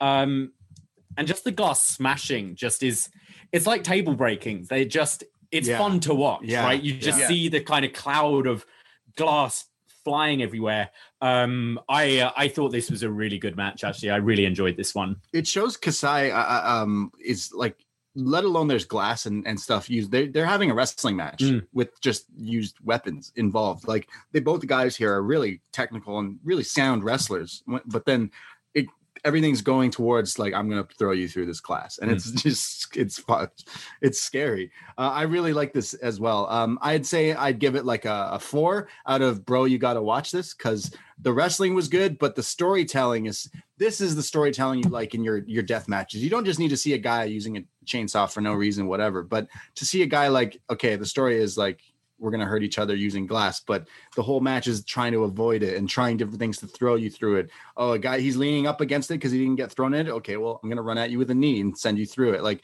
it all Yeah. kind of makes sense in what it seems Kasai like what he does has purpose in each of these crazy spots. He's a great wrestler. Like he's a really good wrestler in and out of deathmatch wrestling. It's funny though, like it wasn't this show we were we were at with Onita. It's the Ice Ribbon show we're gonna be talking about next. But in the crowd watching it with him, he's like, I don't like glass. He's like, this is not what I wanted ever in wrestling. He's like, I'm fine with barbed wire, like I'm fine with the fire, Yeah. fine with the explosions, but I, he's like, I don't like glass. He's like, I don't like light bulbs, all the chemicals. He's like, that's that's to me is gross. What scares me about the glass is the eyes because you see how it just becomes like a cloud of this glass, and even the referee. If I mean, if you're saying that you were getting kind of debris flying at you from Oh uh, yeah. from the crowd, like I do worry for the the ref being in there as well. yeah, he's not dressed as a silver samurai. No. He's, he's maybe he has No. gloves on, but yeah, Yeah. no it's definitely you know like it, it's there, there's you know they're popping glass out of their backs you know like that's like a real part of the job for these guys you know it's it's it's a uh yeah it's it's it's a it's amazing with deathmatch wrestling for the for the risk reward kind of equation for most people it's just off the charts unacceptable but especially you know, glass. Like you mentioned, he got some stuck in his finger. Like I, I had an iPhone and the screen shattered, and then I continued to try to text with it, Mm. and I got like glass on my fingers and had to go to like a doctor and like get Yeah. glass removed. And I'm like, man, I'm a little bitch, but this guy's going through plates of it. Like this guy's, like you mentioned afterwards, people have he's got to have people uh pick through him. You said he calls himself what the the monkey, the spider monkey or something? crazy monkey crazy monkey yeah because Yeah. afterwards he has to get other people like a monkey to come behind him and pick out things out of his back because like yeah uh shouts out to this guy for doing this but um I, I would i would show this to wrestling fans that maybe you know would have not seen this because yeah it's a crazy hardcore death match but it's also like a fun match to watch it's crazy I'd say it's a good bridging match if you're more of a purist wrestling fan. I, I think you definitely watch this and take away that there's a good wrestling match Glass. in it, and then being exposed to this glass and other stuff. It's a gateway drug of death matches, Gateway glass. if you will. yeah uh so i'd say like a four yeah Yeah. I went four for this one as well. Really enjoyed it. Uh, I, I definitely think five as well because I'm just like all these matches. I'm like, you just got to see this. Like you this gotta thing see is, it it's wild. It's beautiful in a very disturbing way. yeah I, I i think kasai is a badass i think he's pretty gangster The visual of like his face just covered in blood, but then he's got the contact in Yeah. in one eye where it's kind of all white. It, he just looks terrifying. It's very scary. Uh, well, um, there was no Meltzer rating for that, and uh, no one has rated it on Cagematch as well. Oh, it's a eight point seven. Oh, oh, yeah, I- okay, I, yes, found right. the thing. Oh, yeah, I could not find that one, but uh, I that one was hard to find. This next one was hard to find. Let's go to our last match, where well, I watched the highlights, which was tw- like 17 minute video of highlights of the match because it was an hour long Iron Woman death. Okay, Damian, you're gonna need to explain what uh, the Ice Ribbon Risa Sera fourth produced last death match. That's the title of the show. What does this mean? What is this match? I was, you know, and, and call me ignorant for not knowing about this, but uh, I went to, we went to the show. I didn't really know what to expect. I knew Ice Ribbon was a promotion that had death matches and, and had, um, it, it had like women's wrestling and it was, it was, you know, a promotion I'd heard of, but I wasn't familiar with Risa Sera and I, I certainly wasn't familiar with her kind of like storied career in death matches, and we were told this was going to be her last death match ever, and it's just a parade of greatest hits coming out. You know, it's just like all these sort of legends of deathmatch wrestling just coming out to really do horrible things to her in the middle of the Yeah, ring. it's fucked. because it's it's not a gauntlet match because you don't need to like win the match to continue to the next one it's just it, it seemed to me the story is can she last the hour against all these people That's kind of yeah, it's like the Passion of the Christ kind of thing, and it's also like this loving tribute. Like we shot it, and we're like, and, and I interviewed her right after the match, and her and Abdullah Kobayashi. And I should say that I have to go pretty soon, unfortunately, but um, I, I talked to her and Abdullah Kobayashi after the match, and they're both just like covered in blood, like just decimated from the match. And I'm just like, why are you doing this to the interpreter? And she's like, why are you doing this? And she's like, to inspire people to work hard tomorrow at their jobs. And I'm like, you don't have to do this. Like, You don't have to do so, so awesome as a person. Like, really, I don't know why you're doing this to yourself. Like, I'm really sorry. So uh, there's yeah this to just explain to people what it is it, this happened on uh november 14th 2017 and we, like you mentioned Risa Sera goes against all these people. There's a drinking egg match in it. There's uh like light tubes. There's barbed wire boards. There's so many fluorescent like light fixtures that there's like smoke in the crowd for the like you Mm. mentioned there's just dust in the Oh. air of all this like glass it's fucked. see, it was Uh, like a cloud sitting over the ring. I'm just like standing at Korakuen Hall looking at it, just like yeah it's I just should be wild. wearing a mask. Like this is so Yeah, not- yeah, you would need to. Again, we I only watch the highlights, but what I can say is check that out because it's completely oyster fucked. shells oyster shells. Oyster, that, Oyster that was the bit that got me. What the fuck off fuck? the, the lighting tubes. Landing on oyster shells, that would so, hurt so much. Yeah, Imagine if you were like allergic to shellfish bottle too. tops, like plastic bottle tops. Like we've all Ah. stood on one of them before by accident, Ah, but like yeah, hundreds of them. I, I'm glad you like put in your like highlights of this because it's just fucked. I recommend people to like check it out. fur out. conkers, you know, and conkers Yeah. are in there like fur shells with the Yeah, pines. yeah. It's crazy. Yeah. Oh, we we Just had to cut it from the episode because we're like, there's no like people have a problem with intergender wrestling. Yeah, right. Intergender deathmatch wrestling is is definitely I think going to be the bridge too far for most people, and it's it was it was really hard to watch this. Like even the skewers in the head. skewers in Oh, the head fuck, followed by a was- brainbuster. I will Dude, that's say, yeah, well, that one, that one was that one was fucked, and I recommend checking that out. But over over all the matches we watched here today, um, what was like a what was like the the best one that you watched out of these picks? Maybe I'll ask you first, Davie, because um, Damian picked these matches. But out of all the ones you watched today, which one a was like the best match you saw, or b like out of bro, you got to watch this? Um, my favorite match was definitely uh, Toyoda's retirement. Um, I against Megumi Kudo. I thought that was excellent. Really enjoyed that. We'll absolutely watch again. Um, good mix of death match and just wrestling and storytelling.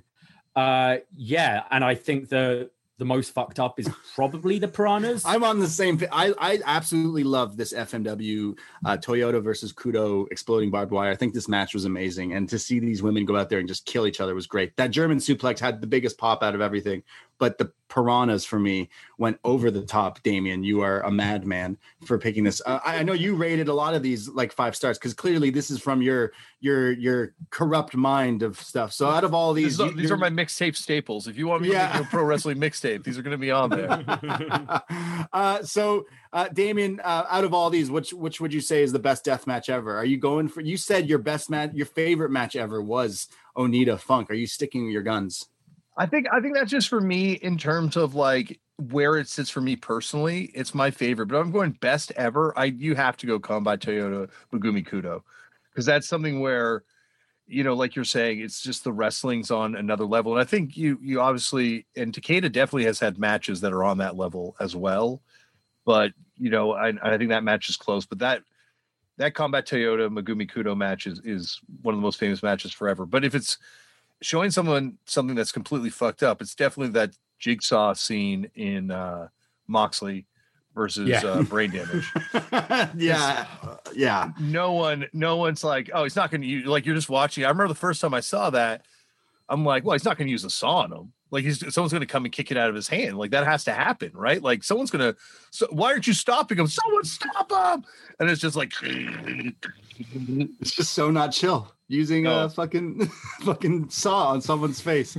Uh, I really loved watching this selection of stuff. Uh, again, we we cover so many different styles of wrestling, and going to look at some of the death matches and some of the most fucked up shit in wrestling. This this is definitely all of the things we watched today deserve to be on this this show because I, I heavily he- heavily enjoyed watching this stuff, man. So uh, great selections here for death match ever or best death match. We ever. need to do a part two sometime. Yeah, we'll have to Yeah, do a I'm different, down, different guys. yeah. I, we'll, we'll we'll let you talk about normal wrestling too one day. That's Well, I, I think I think uh you know I love talking about normal wrestling, but I think at the same time, I my my favorite thing is uh is always going to be this sweet spot, especially the FMW stuff. Like that was a thing that really got me into wrestling was the FMW DVDs hosted by Mouth, Doctor Mouth. yeah, uh, yeah. of of law wrestling fame and uh he he when he introduced like he would do the commentary on that stuff but i just saw those dvds and i was just like oh this is this is it and i think it's the perfect kind of like sports entertainment meets uh shoot style meets wild you know whatever. Jackass. de- death match jackass wrestling for me you know it's got it's got ev- a bit of everything all under one roof. And that's what ecw i think picked up marvelously on Uh, well, Damian, thank you so much for for joining us. Is there anything you want to like plug or say? Because I know you you do so much. Turned out a punk and everything. You just had Bill Hader on, which means if we're friends with Damian, that means we're one degree away from Yeah. Bill Hader. I guess. Yeah, put that on your Bill- Tinder, Dave. yeah, no, absolutely. We have a, uh, he. I'm trying to convert him to become a wrestling fan. I've sent him some links. Um, Love it. that's one of those things I was saying about maybe sending people inappropriate links very quickly. into Send your him the friendship. Piranha match. Maybe I've already done that. Maybe I've already crossed that bridge. Unfortunately, You So- just forwarded the email you sent to Bill Hader to us, didn't you? Yeah, like it's Damian, you same- need to pick six death matches. Sure, I just Poor Bill. I I just said it sent was this a- to Bill last week. yeah, I said it was a mixtape staple for a reason. No, um, I think there. I've sent him one match so far, and I, I think that's all, all I can really expect someone that Yeah. you know maybe to take at a certain point. But uh, you know, no, I do a podcast called Turned Out A Punk. We do two episodes a week. I say week because my brother books it. And he keeps me working super hard. Uh, recently, uh, yeah, Bill Hader was on. Uh, Darryl Jenifer from the Bad Brains is coming on. Jon King from Gang of Four was just on. Uh, Talib Kweli Kweli was on earlier this year. Um, so yeah, just anyone that's interested in punk rock. Jack Black was on. Robbie Brookside was on a couple times. MVP's been on a few times. Definitely, if you're a fan of wrestling, listen to episode 101, where MVP and Zach Blair from the band Rise Against, then of the band Wow. GWAR, save the Macho Man from murdering the Misfits backstage at a show. Oh yeah, Okay. yeah, I have. Uh, yeah, yeah, yeah, yeah. It's the wildest story I've ever heard in my life, and it's and and, and uh, it's just it's like Stand by Me. Meet. It's just you have to hear it. Episode 101. Listen to the MVP and the Zach Blair episodes separately first because they were actually weirdly coincidentally on together.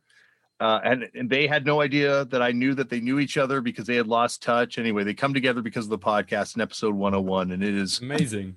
It is really uh, a trip. That's the that's the one to hear.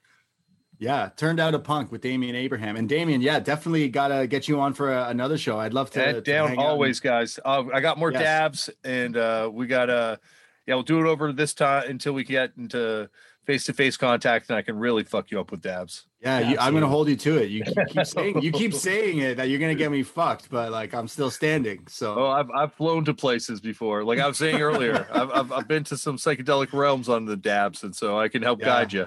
I like getting to the next level. I like getting to that exploding no rope barbed wire death match level. You know, I just sometimes you got to get there when you, you're smoking.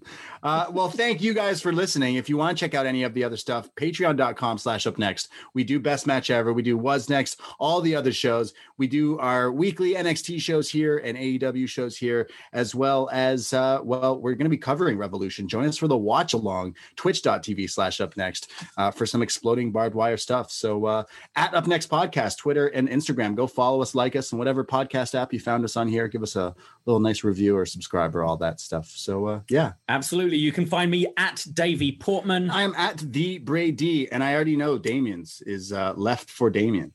Yeah, So I think on it's a- Twitter I and Instagram. It's a lit. It's a lit handle.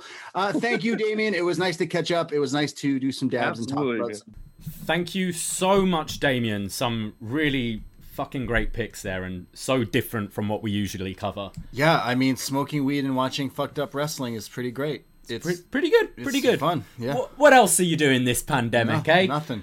Um, we do put up feedback on forum.postwrestling.com, and let's see uh, if any of you guys checked out any of these matches and what your favorite death matches are. I see BSR has written in. He says, I was actually at the show with Samoa Joe and Necro Butcher. Never thought of it as a death match in traditional sense, just a flat out brawl, but holy moly, it was amazing. We go to John Casey, who says, At least the Onita versus Funk match was done in front of a large crowd, and going into the barbed wire was considered to be the devastating move, other than the time bomb spot. That alarm was annoying. oh, I loved the alarm. Yeah, I love the alarm. I think what he's doing is if you're going to go that extreme, at least you've got like 40,000 people to watch it, not 10 people outside in a farm. like brain, Yeah, uh, yeah. brain damage. Mark P says, "I love Joe and Necro. While I've never considered it deathmatch, it's incredibly out, a credible outing from Necro Butcher and represents a peak point in the Northeast U.S. indie scene during the 2000s. It's also interesting to think the fact that Joe and Necro took place the same weekend as the original Hardcore Homecoming event the day before One Night Stand. Necro Joe took place on an IWA Mid South show as part of a doubleheader with CZW later that day. It was a packed weekend. Oh, and Necro worked a match with CCW later the same day as that match. What the hell? also argued that this match is probably most remembered of the entire weekend, with maybe Tanaka, Mike Awesome being the only other discussed somewhat. At the end of the day, Necro Joe was a dream match at the time. Joe amongst the very best of all around talents on the indies. Necro was a wild man who gained a reputation for being the stiffest and craziest dude. Just a perfect matchup. Also, it would be noted this spurred several other Necro versus uh, like other dream matches, such as Necro Low Ki, Necro Super Dragon. Sadly, neither could reproduce the spectacle of this one.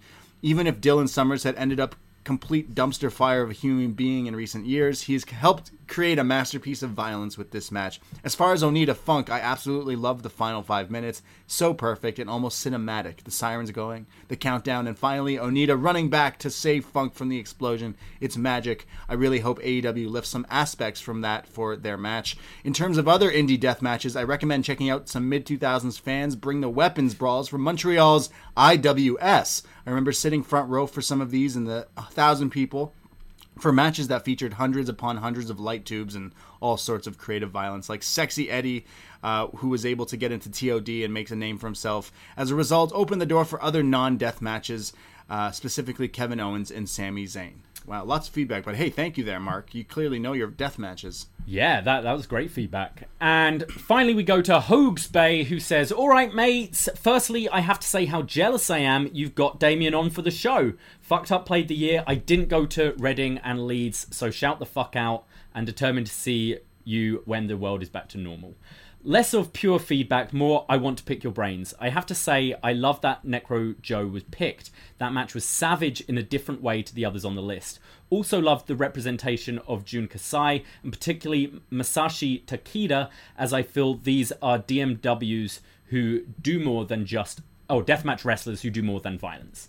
Where do you see deathmatch wrestling heading with it getting more prominence thanks to GCW's Mania shows, as well as likes uh, as guys like Takeda and others such as Drew Parker have to shout out our town and Ricky Shane Page, who are good wrestlers in a more traditional sense.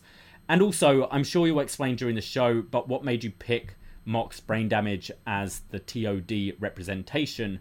No OG weed whacker or sexy Eddie drinking his own severed artery love? That's a weird sentence, isn't it? Can't wait to hear this one. Shout out you all, Hogan. Yeah, I mean, Sexy Eddie uh, was just mentioned in the other one. He's kind of fucked up. I don't want to watch any of that. I don't want to watch. I've seen the clip of the weed whacker, and it's really terrifying. I don't like saws and stuff used in my wrestling. I prefer the explosions. I'm yeah. In in asking where we see death match wrestling go, I mean, I guess this Sunday is going to be an indicator of it. Um, it does seem more uh, kind of wrestlers are getting into it. I I feel maybe it's just because I'm not checking, but I I feel we've kind of moved away from the backyard stuff a bit Yeah, now. yeah. So I think you're going to get more traditional wrestlers who are more inspired by this type.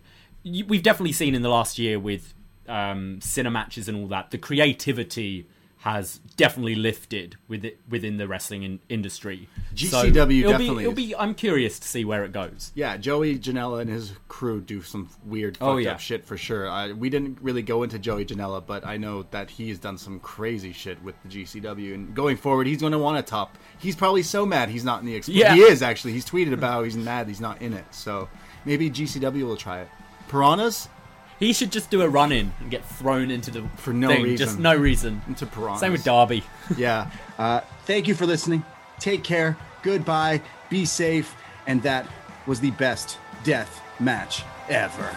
Ahoy!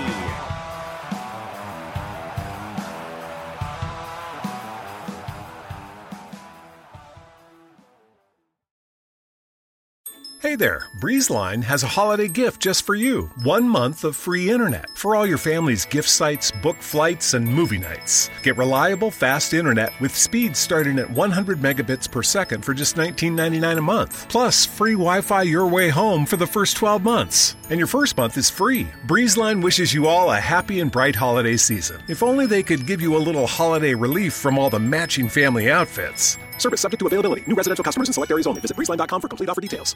Get ready, Ohio. FanDuel, America's number one sports book, is coming to the Buckeye State. And to kick things off, you can get started with $100 in free bets as an early sign on bonus. Plus, when you sign up today with promo code Ohio, you'll be all set for when FanDuel goes live in Ohio. Then you can bet on all your favorite teams and all your favorite sports with $100 in free bets. Just download FanDuel's top rated sportsbook app. It's safe, secure, and super easy to use. Make every moment more with FanDuel, official sportsbook partner of the NFL. 21 plus and present in Ohio. Bonus issued in non-withdrawable free bets that expire seven days after FanDuel accepts its first real money sports wager in Ohio. 1-1-23. Unique user identity verification required. Offer ends on the go live date. Restrictions apply. See terms at sportsbook.fanduel.com. Gambling problem? Call 1-800-GAMBLER. Ohio, this is your chance to get in on the action. Join today with promo code OHIO.